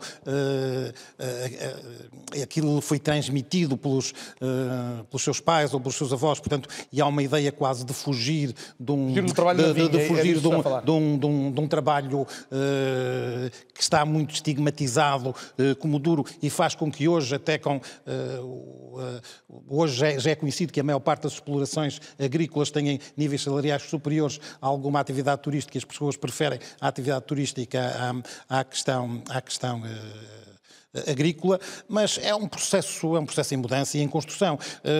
Uh, concordo com quando me dizem há muito por fazer, há, uh, foi muito feito aí, e a questão cultural é talvez da, das áreas que mais beneficiou do Douro, desde logo com as duas infraestruturas uh, fantásticas que temos, esta e o Museu de Coa, são, são dois investimentos uh, de enorme qualidade e que deram uma visibilidade ao Douro muito grande. Uh, as questões patrimoniais, vários, uh, várias áreas, vários monumentos foram de facto recuperados, ainda há pouco estava na, na, na sede de Lamego e outros onde, portanto, é notório esse, esse esforço, e há um estudo e há um conhecimento sobre o Douro e, de facto, e voltando à questão da geração de valor, porque nós temos que a construir de várias maneiras, não tenho dúvidas daquilo que os meus colegas têm estado aqui a dizer esta, esta noite e da importância de resolver a questão, toda a questão do, do, do, preço, do, do condicionamento do, e do preço do, do vinho. Não o vamos resolver aqui esta noite, tenho a certeza. É muito bom que o identifiquemos e que, o, e, e que já o temos sinalizado e que continuemos a sinalizar junto da, das autoridades nacionais a, a necessidade de o, de o resolver. Eu, do meu lado, traria isso para outra discussão, no quadro de de um país que fosse mais regionalizado e com capacidade de decisão ao nível regional, provavelmente... Mas está um bom tempo para, para, para a última parte pro, do programa. Provavelmente vamos voltar aí, nós, até porque a questão da regionalização... Nós, nós, nós teríamos capacidade não, não. De, de, de... Eu agora só me queria despedir da Natália e, portanto, é um assunto extremamente, tenho mesmo que interromper só por isto. É que eu gostava de, de ouvir mais, um pouco mais sobre isso, porque a regionalização está em cima da mesa outra vez e estamos numa região com características muito, muito identitárias, muito fortes do ponto de vista identitário, mas, mas deixe-me só pedir... Mas, mas deixe-me só acabar. A questão cultural é muito importante no que eu dizia há pouco, na tal uh, narrativa até da, uh, aquilo que se chama normalmente uh, uh, do campo à mesa, da terra à mesa, toda a questão da, da gastronomia, do vinho, ele tem que ser contado, tem que ser uh, vendido, tem que ser integrado. E essa é uma das numa, missões numa, dos numa, museus. Numa Natália Favela, só tenho um minuto para me dizer se está satisfeita com o que tem sido a atividade aqui no Museu do Douro, falando um pouco desta casa que também nos recebeu esta noite. A, a atividade do museu tem, de facto, cresceu exponencialmente e... e... E o exemplo disso é a exposição que temos de ligação entre o nosso museu e o Museu de Coa. Estamos a trabalhar no território e isso é um privilégio, continuamos a fazê-lo uh, e, e, e será essa a nossa uh, atuação nos próximos anos e continuar a trabalhar no, no território. Eu só queria aqui dar uma nota relativamente àquilo que tinha dito. Isto é uma, uma posição crítica, mas construtiva, como, como bem disse o senhor Presidente, mas aquilo que eu acho que é importante e é fundamental é pensar a paisagem do Douro, uh, tendo em conta aquilo que nós temos que preservar, ou seja, uh, olhar para a paisagem como um mosaico de uma policultura. Não nos podemos centrar unicamente naquilo que tem sido um, a atividade económica por si só, ou seja, uh, há uma, uma paisagem histórica que merece ser estudada, conhecida e preservada, uh, que está em grande transformação. Nessa zona onde nós estamos, aí em frente ao museu, uh, para Montante, toda ela está a ser transformada. Não é? E é preciso olhar para isso e, e, e aceitar também a mudança, porque eu acho que é importante. Nós somos uma paisagem cultural, evolutiva e viva, e portanto uh, é importante... E é essa que se celebra precisamente nesta altura, e Natália Favela, agradeço mais uma vez a presença em direto neste programa. Uh, já vou também falar com António Belém Lima, arquiteto douriense, muito premiado, foi arquite- Prémio Arquitetura do Douro em dois mil e oito, assim que o contacto esteja estabelecido, vamos tê-lo também neste programa. Mas Manuel Carvalho aproveitava este interregno para uma pergunta muito concreta, que é, fala-se muito de mudança, de necessidade de diversificar a oferta, mas o Douro não será sempre uh, atraído por um, vamos dizer, por um, um nicho de mercado que é o vinho, e tudo à volta do vinho. Sim, mas uh, completamente de acordo, mas nós não podemos falar de vinho sem olhar para uh, esta cultura. Não, não conseguimos falar de vinho uh, sem olharmos para a paisagem. Aquilo... E isso pode fazer-se mais. Aí há, de facto, espaço para, para ganhar. Exatamente, porque, repara, o que mudou imenso nos últimos vinte anos é que há vinte anos, há trinta ou quarenta anos atrás, na geração dos meus pais, as vinhas eram, portanto, um lugar natural, como se fosse uma horta, como se fosse o, o sítio onde se extraía qualquer tipo de bem, qualquer tipo de, de rendimento. Agora, a, a visão que se tem do Douro é muito mais complexa, muito mais rica e muito mais interessante e capaz de ser, uh, deixa-me usar esta expressão, exportada para todas as partes do mundo, ou seja, porque é uma realidade histórica uh, que está na origem da produção de um vinho. Uh, a paisagem histórica constrói o vinho, mas é construída pelo uh, também... Uh, uh, uh, uh, há aqui uma interrelação entre a paisagem e, e o vinho. Isso são dois ativos uh, para uma expressão cultural que é reconhecida pela Unesco. Uh, logo, isso tem um enorme potencial para poder ser comunicado como uh, para, para, para, para efeitos, ganhos de causa uh, no turismo. Portanto, olhar para... Uh, o vinho é, evidentemente, o grande esteio económico da, da, da, da região, é a grande marca uh, da região e é uma das grandes marcas do país, não é? Uh, mas, por outro lado, aquilo que se ganhou, fundamentalmente, com a Declaração do Património Mundial foi esta visão integrada onde o Douro é uma unidade que tem estas múltiplas facetas, estas múltiplas riquezas e é bom que se olhe em conjunto para todas elas, uh, porque uh, se, se olhar apenas uh, uh, focado num tema e descurando o outro, só estamos a perder, só estamos a, a pôr de lado, uh, a pôr de lado mais, mais valias. Eu não sei se já tenho possibilidade de chamar à conversa o arquiteto António Belém Lima, um dos convidados também deste É ou Não É especial. Vamos ver se surge a imagem para podermos iniciar a conversa. Creio que agora, agora sim, em definitivo. Uh, arquiteto Belém Lima, muito boa noite, muito bem-vindo também a este Olá. Programa especial da R T P, aqui a partir do, do Museu do Douro, bem ao lado da sua Vila Real. Uh, esta visibilidade do Douro Património Mundial mudou de alguma forma um, aquilo que é... Teve algum impacto na, na, no, na, no tipo de trabalho que vos foi pedido, no volume, na atividade dos, dos arquitetos? Uh. É evidente que eh, houve uma mudança, digamos assim, eh, na nossa atividade, no, nos nossos clientes, na procura com o nosso trabalho.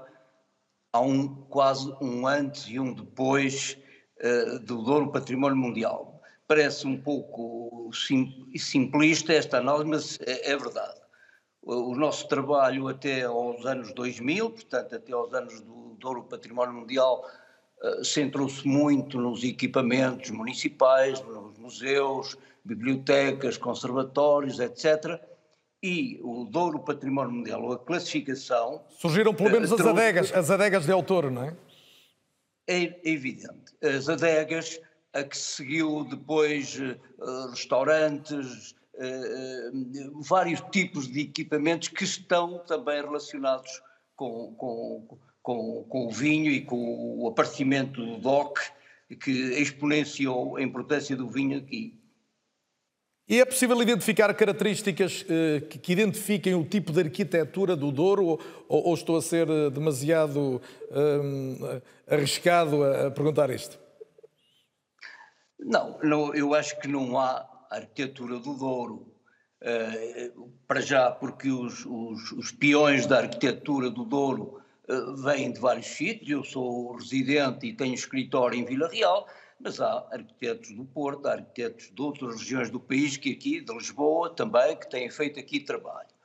Eu penso que o que pode, de certo modo, fazer um elo de ligação uh, nestes novos edifícios tem a ver com o sítio, com o lugar, com a importância tão óbvia e tão, e tão recorrente que é a paisagem do Douro.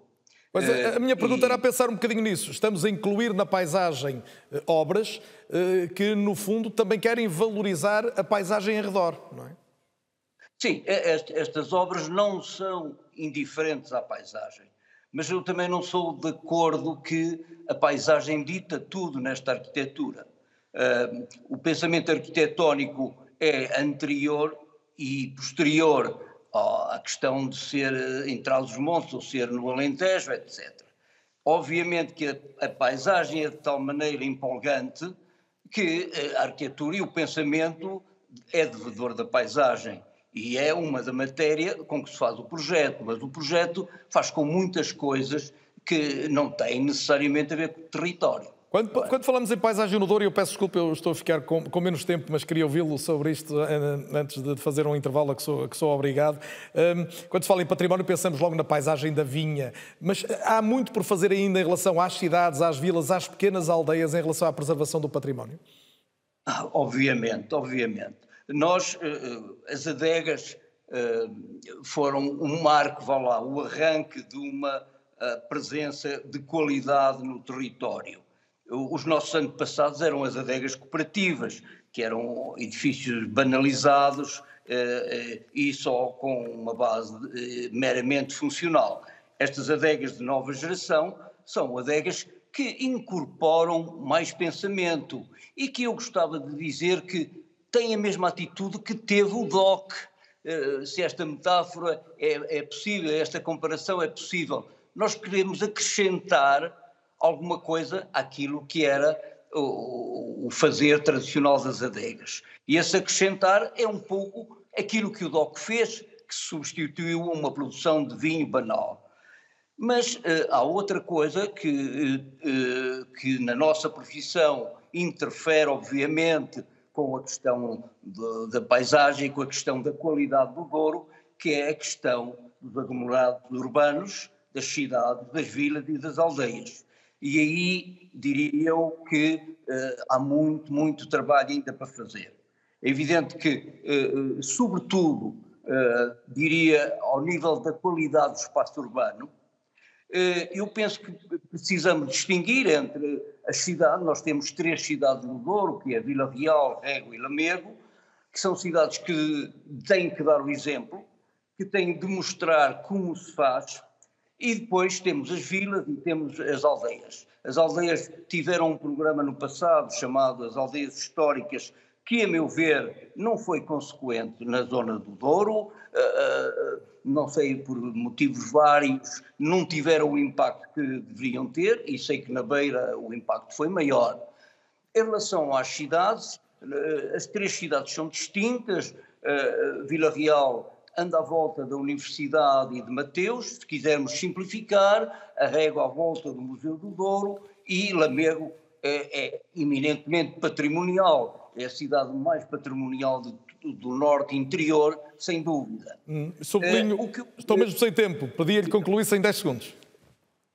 Sim, é, o que eu acho que é preciso fazer no, na área urbana é substituir uma espécie de urbanismo positivista por eh, criação de imagem nas cidades. Eh, eh, o pensamento urbano, para, quer para as aldeias, quer para as cidades, está muito centrado na eficácia, no viário, na, e, e, e esqueceu-se eh, aquela eh, questão de criar uma imagem. As cidades precisam de reforçar o seu caráter, reforçar a, a sua, sua identidade. Presença e...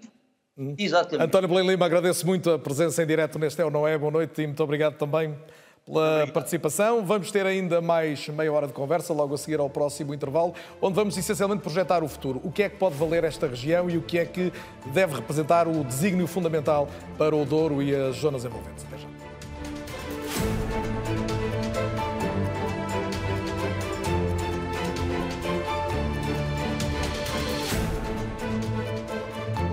O Douro é uma região extraordinária, mas é ou não é a região que poderia ser, vinte anos depois da atribuição da etiqueta de Património Mundial ao Alto Douro Vinheteiro? É uma designação que respeita uma parte apenas da região, mas que tem impacto, obviamente, em, nos diversos douros que existem, como já foi dito aqui esta noite. Já se falou muito de vinho, de turismo, mas também de cultura à volta da realidade, da paisagem e das gentes. Por falar em cultura, é um belo pretexto para abrir esta parte final, falarmos de uma ópera, uma primeira ópera que nasce a partir de textos de Miguel Torga, o homem de São Martinho de Anta, que retratou o Douro talvez como, como nenhum outro, falava ele, deste, deste Douro extraordinário uh, em tantos dos trabalhos que fez, designadamente nos contos, nos Novos Contos da Montanha, e foi daí, precisamente, Juliana Pereira, prometi que voltava ao, encontro, ao contacto contigo, agora já em direto a partir do Teatro de Vila Real, onde podemos uh, entrar literalmente num ensaio desta ópera Mátria, uh, que está a terminar, presumo, dado adiantado da hora, mas já com todos os elementos nesse palco.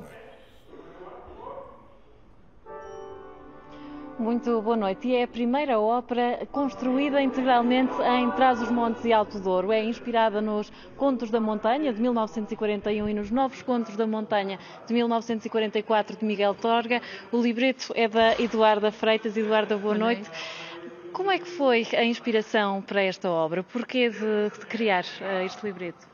Uh, primeiro pela vontade enorme que eu tenho de escrever e a vontade... Eu gosto muito de contar histórias e, na altura, já há uns anos, pensei por que não juntar várias áreas artísticas que eu gosto e juntá-las num libreto. Uh, também não conheço muitas pessoas que escrevam libretos, achei que era um desafio interessante. E pegar em Miguel Torga, que é aqui de, da região, que, no fundo, tudo aquilo que eu queria contar ele já tinha dito. Então eu aproveitei os contos e os Novos Contos da Montanha, retirei os personagens de onde eles viviam, dei-lhes uma nova vida, alguns já tinham morrido, Voltaram, voltaram a viver, outros encontraram outros amores, enfim, criei um novo conto. O que é que nos pode uh, contar, desvendar um bocadinho daquilo que vamos poder ver, uh, que já estamos a ver em primeira mão, mas que vamos poder ver a partir de sexta-feira aqui no Teatro de Vila Real? Então, esta história começa com uma criança que gosta muito de ouvir histórias de encantar, e há um velho de uma aldeia que, que conta histórias. E, e conta uma história especial a essa criança. Essa criança fica a acreditar que na barriga de um monte existe um tesouro e que é possível chegar a esse tesouro. Essa criança cresce e vai ser um eterno inquieto à procura de algo que não são pepitas de ouro, que ele procura, é outra coisa dentro dele. Essa personagem cruza-se com outras pessoas banais, tão importantes por serem banais, por serem normais, no fundo somos todos nós, um, e umas mais descontraídas, outras mais tensas, no fundo, se juntarmos as personagens todas, se calhar somos cada um de nós. Uhum. E não vamos desvendar muito mais para termos, uh, para mantermos essa curiosidade de ver uh, a ópera uh, Mátria, que estreia sexta-feira aqui no Teatro de Vila Real. A música é do compositor Fernando Lapa, que é douriense também. De resto, grande parte do coro é douriense, grande parte dos solistas também. Fernando, o desafio foi escrever ou compor música erudita para toda a população. Sim, eu acho que para mim é sempre o desafio, o mesmo desafio de sempre, que é, no fundo, que a música chamada erudita ou clássica, eu não gosto nada desses rótulos, possa ser cada vez mais acessível a toda a gente. Eu sei que a um nível de complexidade maior, provavelmente nem todas as pessoas conseguem vibrar com isto, mas o meu desafio é exatamente esse, é que eu consiga que, que no fundo, contar esta história a, a, a muita gente, mesmo a muita gente. Muito obrigada. Ora, a ópera Mátria um, vai estar em palco a partir de uh, sexta-feira aqui no Teatro de Vila Real. A entrada é gratuita e um, em palco vão estar vinte e um elementos dos coros, sete solistas e cerca de trinta músicos da Orquestra Mátria. E, Carlos, terminamos com um pouco daquilo que se vai poder ver na sexta-feira.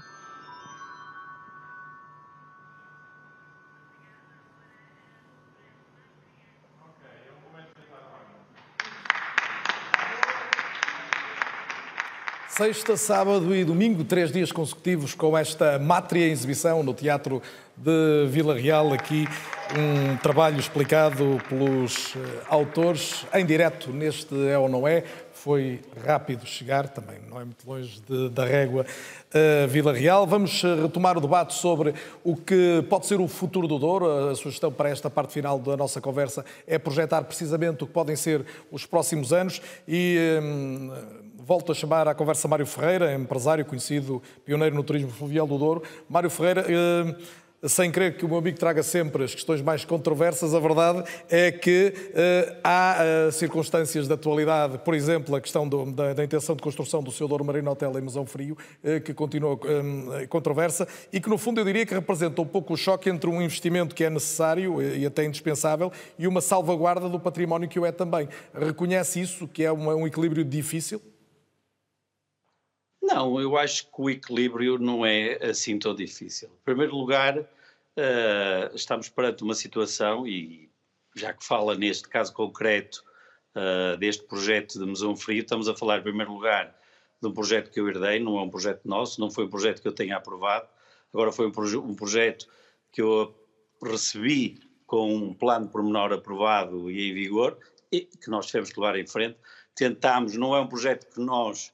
Uh, que eu pessoalmente gostasse, nem que as nossas equipas gostassem, tentámos reduzi-lo, não foi possível porque isso alteraria o plano em vigor, tivemos que respeitar exatamente aquilo que está previsto dentro daquilo que está definido na lei, da C E R S e tudo mais, uh, e nada mais que isso, por isso e não estou muito preocupado em estar a falar sobre esse projeto, porque ele está a seguir uh, os seus trâmites legais e alguém decidirá o que fazer com ele. Uma coisa lhe posso garantir, não existe nenhum projeto em que a nossa empresa tenha estado envolvida nos últimos trinta anos, que faz uh, no próximo ano, que tenha sido feio ou desagradável. Posso-lhe dar um caso concreto do que foi uma reabilitação no Porto histórico, em que tia, teve um parecer negativo do I C O M S, que foi o monumental Palace Hotel, na Avenida dos Aliados, e, e com um parecer fundamentalista e completamente descontextualizado,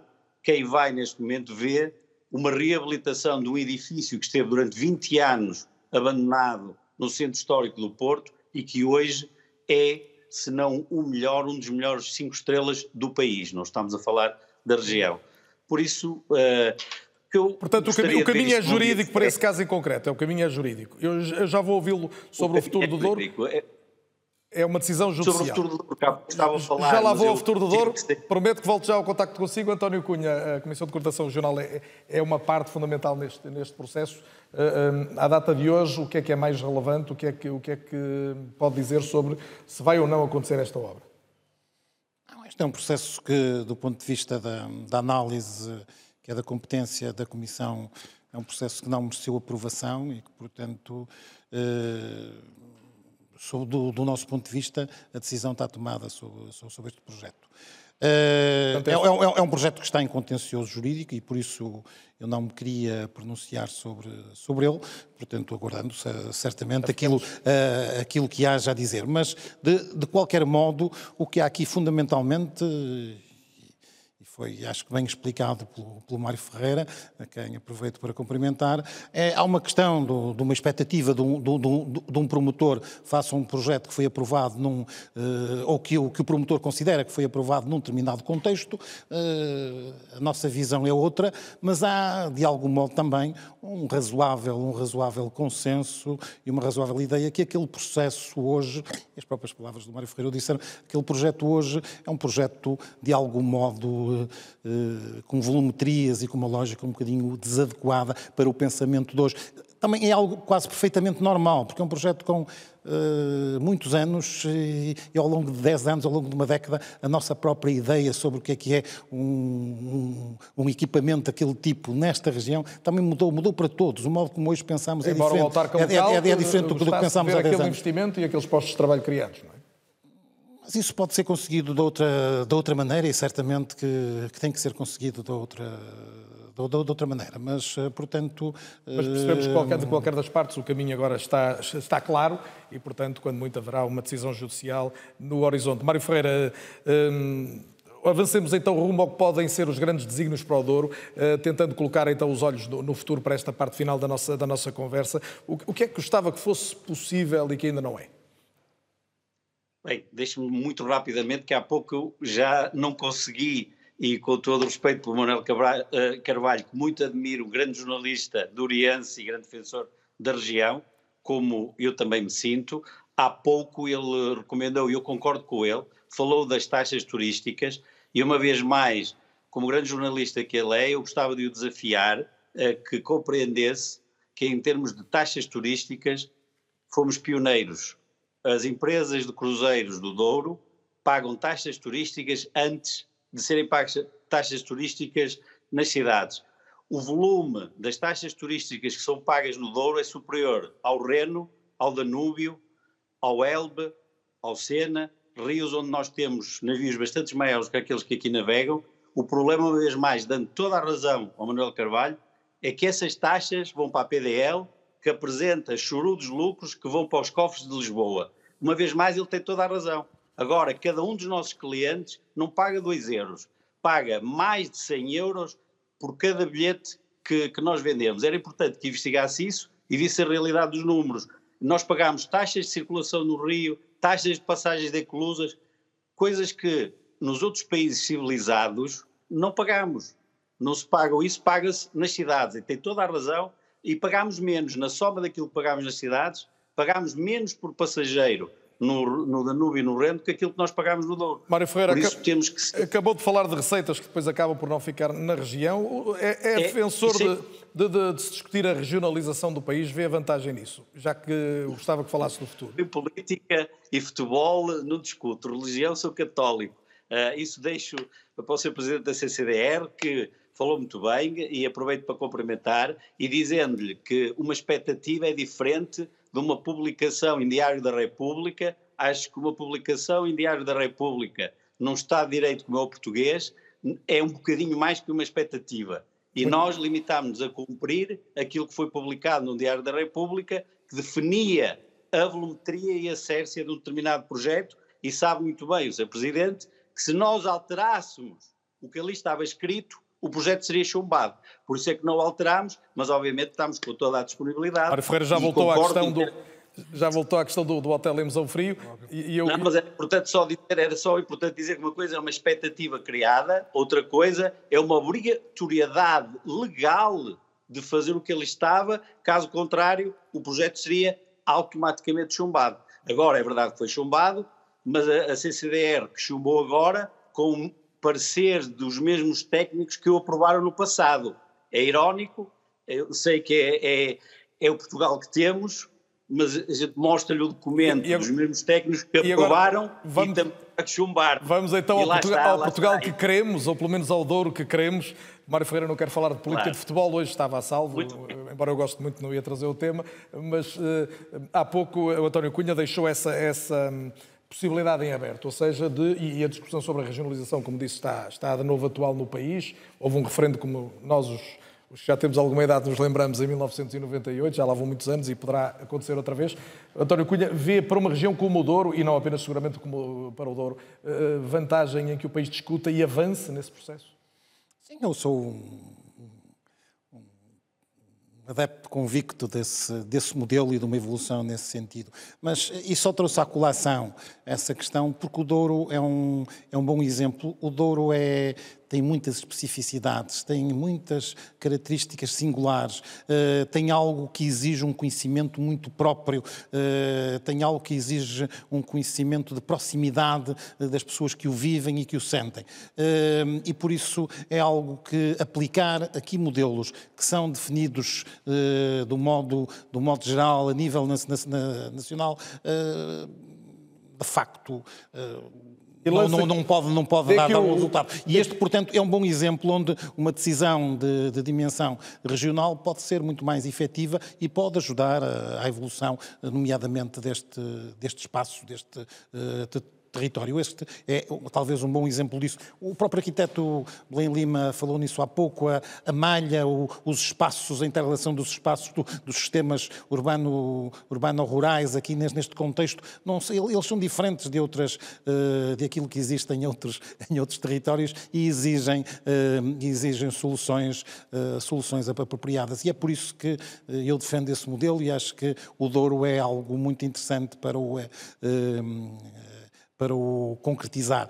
A própria questão, da, a própria questão da, que aqui teve sempre subjacente do, deste problema estrutural do, uh, uh, de toda a regulação da produção, e do rendimento da, da, da, da, da produção vinícola no Douro, uh, o facto é que pronto, tivemos uma resolução desse, desse sistema definida por, por, no regime ainda do Estado Novo, portanto o que hoje temos é algo que vem de Salazar, e desde aí depois não houve capacidade do, do Governo Central para encontrar uma solução. Dos vários governos. Dos, dos vários já, governos. Já foram não, muitos, não, dos vários. Já foram muitos. Não, não, já foram não, muitos. Não, não, não nos estou a falar de nenhum governo específico, mas dada... Olhamos então o futuro, mas, que é mas, mas, a, a, a minha proposta para, para esta ronda final.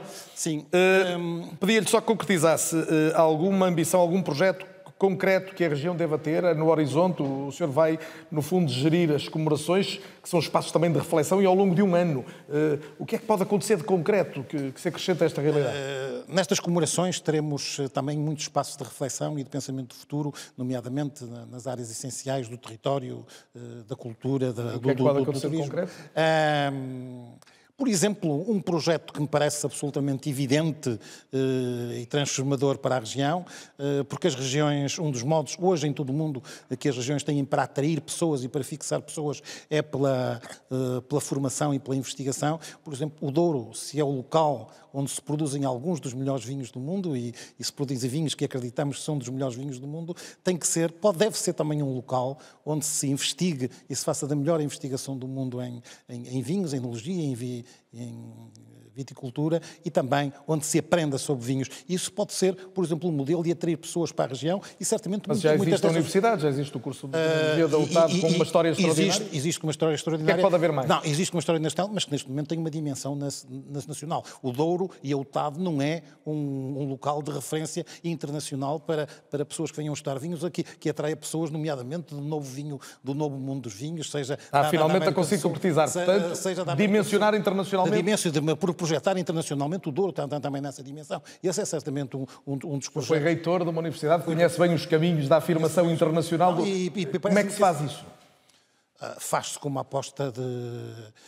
com uma aposta nesse setor, que, está, que ela está já a caminho. A, a U T A D ainda agora se prepara para abrir uma, uma adega experimental, que, que terá até o apoio da, da Comissão de Coordenação da Região Norte. Passa por uma colaboração mais efetiva com alguns centros internacionais, passa por uma modernização, por um uh, recrutamento uh, de pessoas a nível internacional, passa por uma maior, ainda maior, e porque isto há sempre um caminho para uh, uma a missão que deve ser mais profunda, por, um, por uma articulação ainda maior entre o U T A D e, os, e, a, e a grande riqueza que aqui existe na região, que, é, que são os produtores de imensa qualidade que aqui existem. Olga Martins, faz falta isto? Eh, tornar a U T A D uma universidade de referência internacional, além do trabalho que todos reconhecemos, e a Olga passou por lá, mais que ninguém sabe a importância que teve no... no eu eu, eu creio que sim, que faz falta, eh, mas acho que todos estes investimentos têm que ser consequentes. Eh, acho que às vezes nós pensamos em equipar, equipar, equipar, e só mais tarde é que pensamos o que é que vamos fazer com aqueles equipamentos. Eu acho que é preciso sermos consequentes, temos que também ultrapassar alguma inércia que as instituições têm, de que estudam os estudos e os estudos no fim recomendam mais estudos, e quem está no terreno sente a frustração de não ver as coisas acontecer. Portanto, eu acho que são boas notícias se for de facto bem pensado, tal como uma empresa deve ser, de fio a pavio, onde queremos chegar, como queremos chegar e como é que... Quando é que vamos lá chegar? Muitas vezes eu acho que os projetos é vamos avançar e navegamos um pouco eh, ao sabor do vento, e isso traz depois um nível de frustração e de, de um desígnio para o Douro, que coloca em primeiro lugar, continua a ser esse da sustentabilidade. Sim, o, para mim o Douro é uma região fantástica, é uma região maravilhosa, tem, acho que tem que se afirmar em todas as dimensões. Nós, enquanto produtores de vinho, precisamos que haja afirmação de outros produtos, do azeite, da amêndoa, do tomate, coração de boi, da, da, do, dos museus, do património, da paisagem, das pessoas, porque cada experiência, quanto mais rica for, cada experiência na região irá beneficiar muito mais, um maior número de pessoas. Agora, as pessoas, para mim, são o, o, o eixo fundamental para o futuro do Douro. Tem que se pensar o Douro com as pessoas, com a sustentabilidade social, garantir que o Douro é um Douro sustentável, que vai sobreviver-nos e que vai ter um futuro auspicioso. Sustentabilidade, Paul Symington, é, é social, mas também é ambiental, né? O clima está a mudar e é uma das suas preocupações, sei bem. É uma grande preocupação. Nos últimos anos tem havido picos de calor que têm feito muitos estragos na vinha. E, e, e não só o calor, mas também... Um, uh, temporais anormais, uh, chegando no meio de junho, granizos e, e chuvas uh, que dão cabo de, dos patamares, um, tem sido, é um desafio. É um desafio grande e espero, mas isto é um problema mundial, não, não somos só nós. Nós temos de fazer o nosso trabalho, mas hum, é um problema grave, porque o Douro está no limiar. Uh, já, mesmo antes das alterações climáticas já havia muito calor e as nossas castas são adaptadas para as, estas condições e estamos habituados a, a trabalhar com as, isso. As castas do Douro estão num limiar em relação ao calor, quase num limiar uh, superior, é isso? Num, num sim, teto. Sim, porque não pode, uh, não pode haver muito mais calor, senão vai haver zonas do Douro que não vai haver vinha.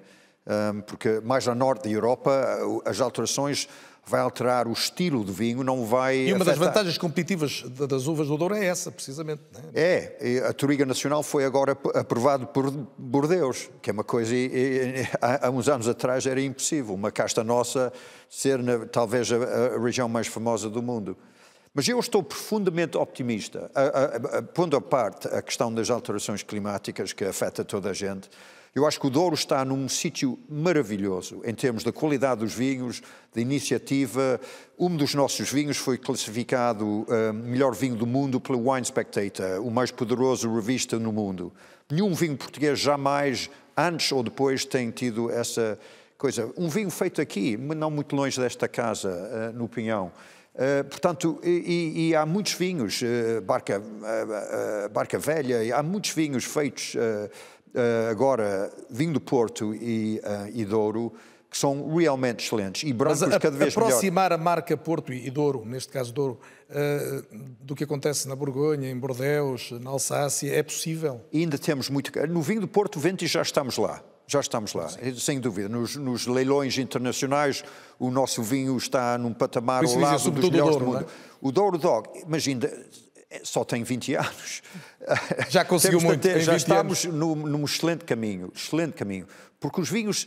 Eu, há vinte anos atrás, pensava que se calhar tivemos plantar algum Cabernet Sauvignon no Douro.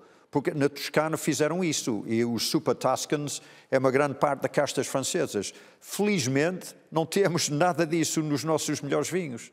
O, e, e, portanto, a prova é que a Touriga Nacional, Touriga Franca e muitas outras castas, mas essas são os principais, estão a criar vinhos com aromas, sabores, qualidade absolutamente fantástico. Eu acho que daqui a dez anos ou mais, ou menos, espero eu, vamos ter não só um Douro, vamos ter sub-regiões dentro do Douro.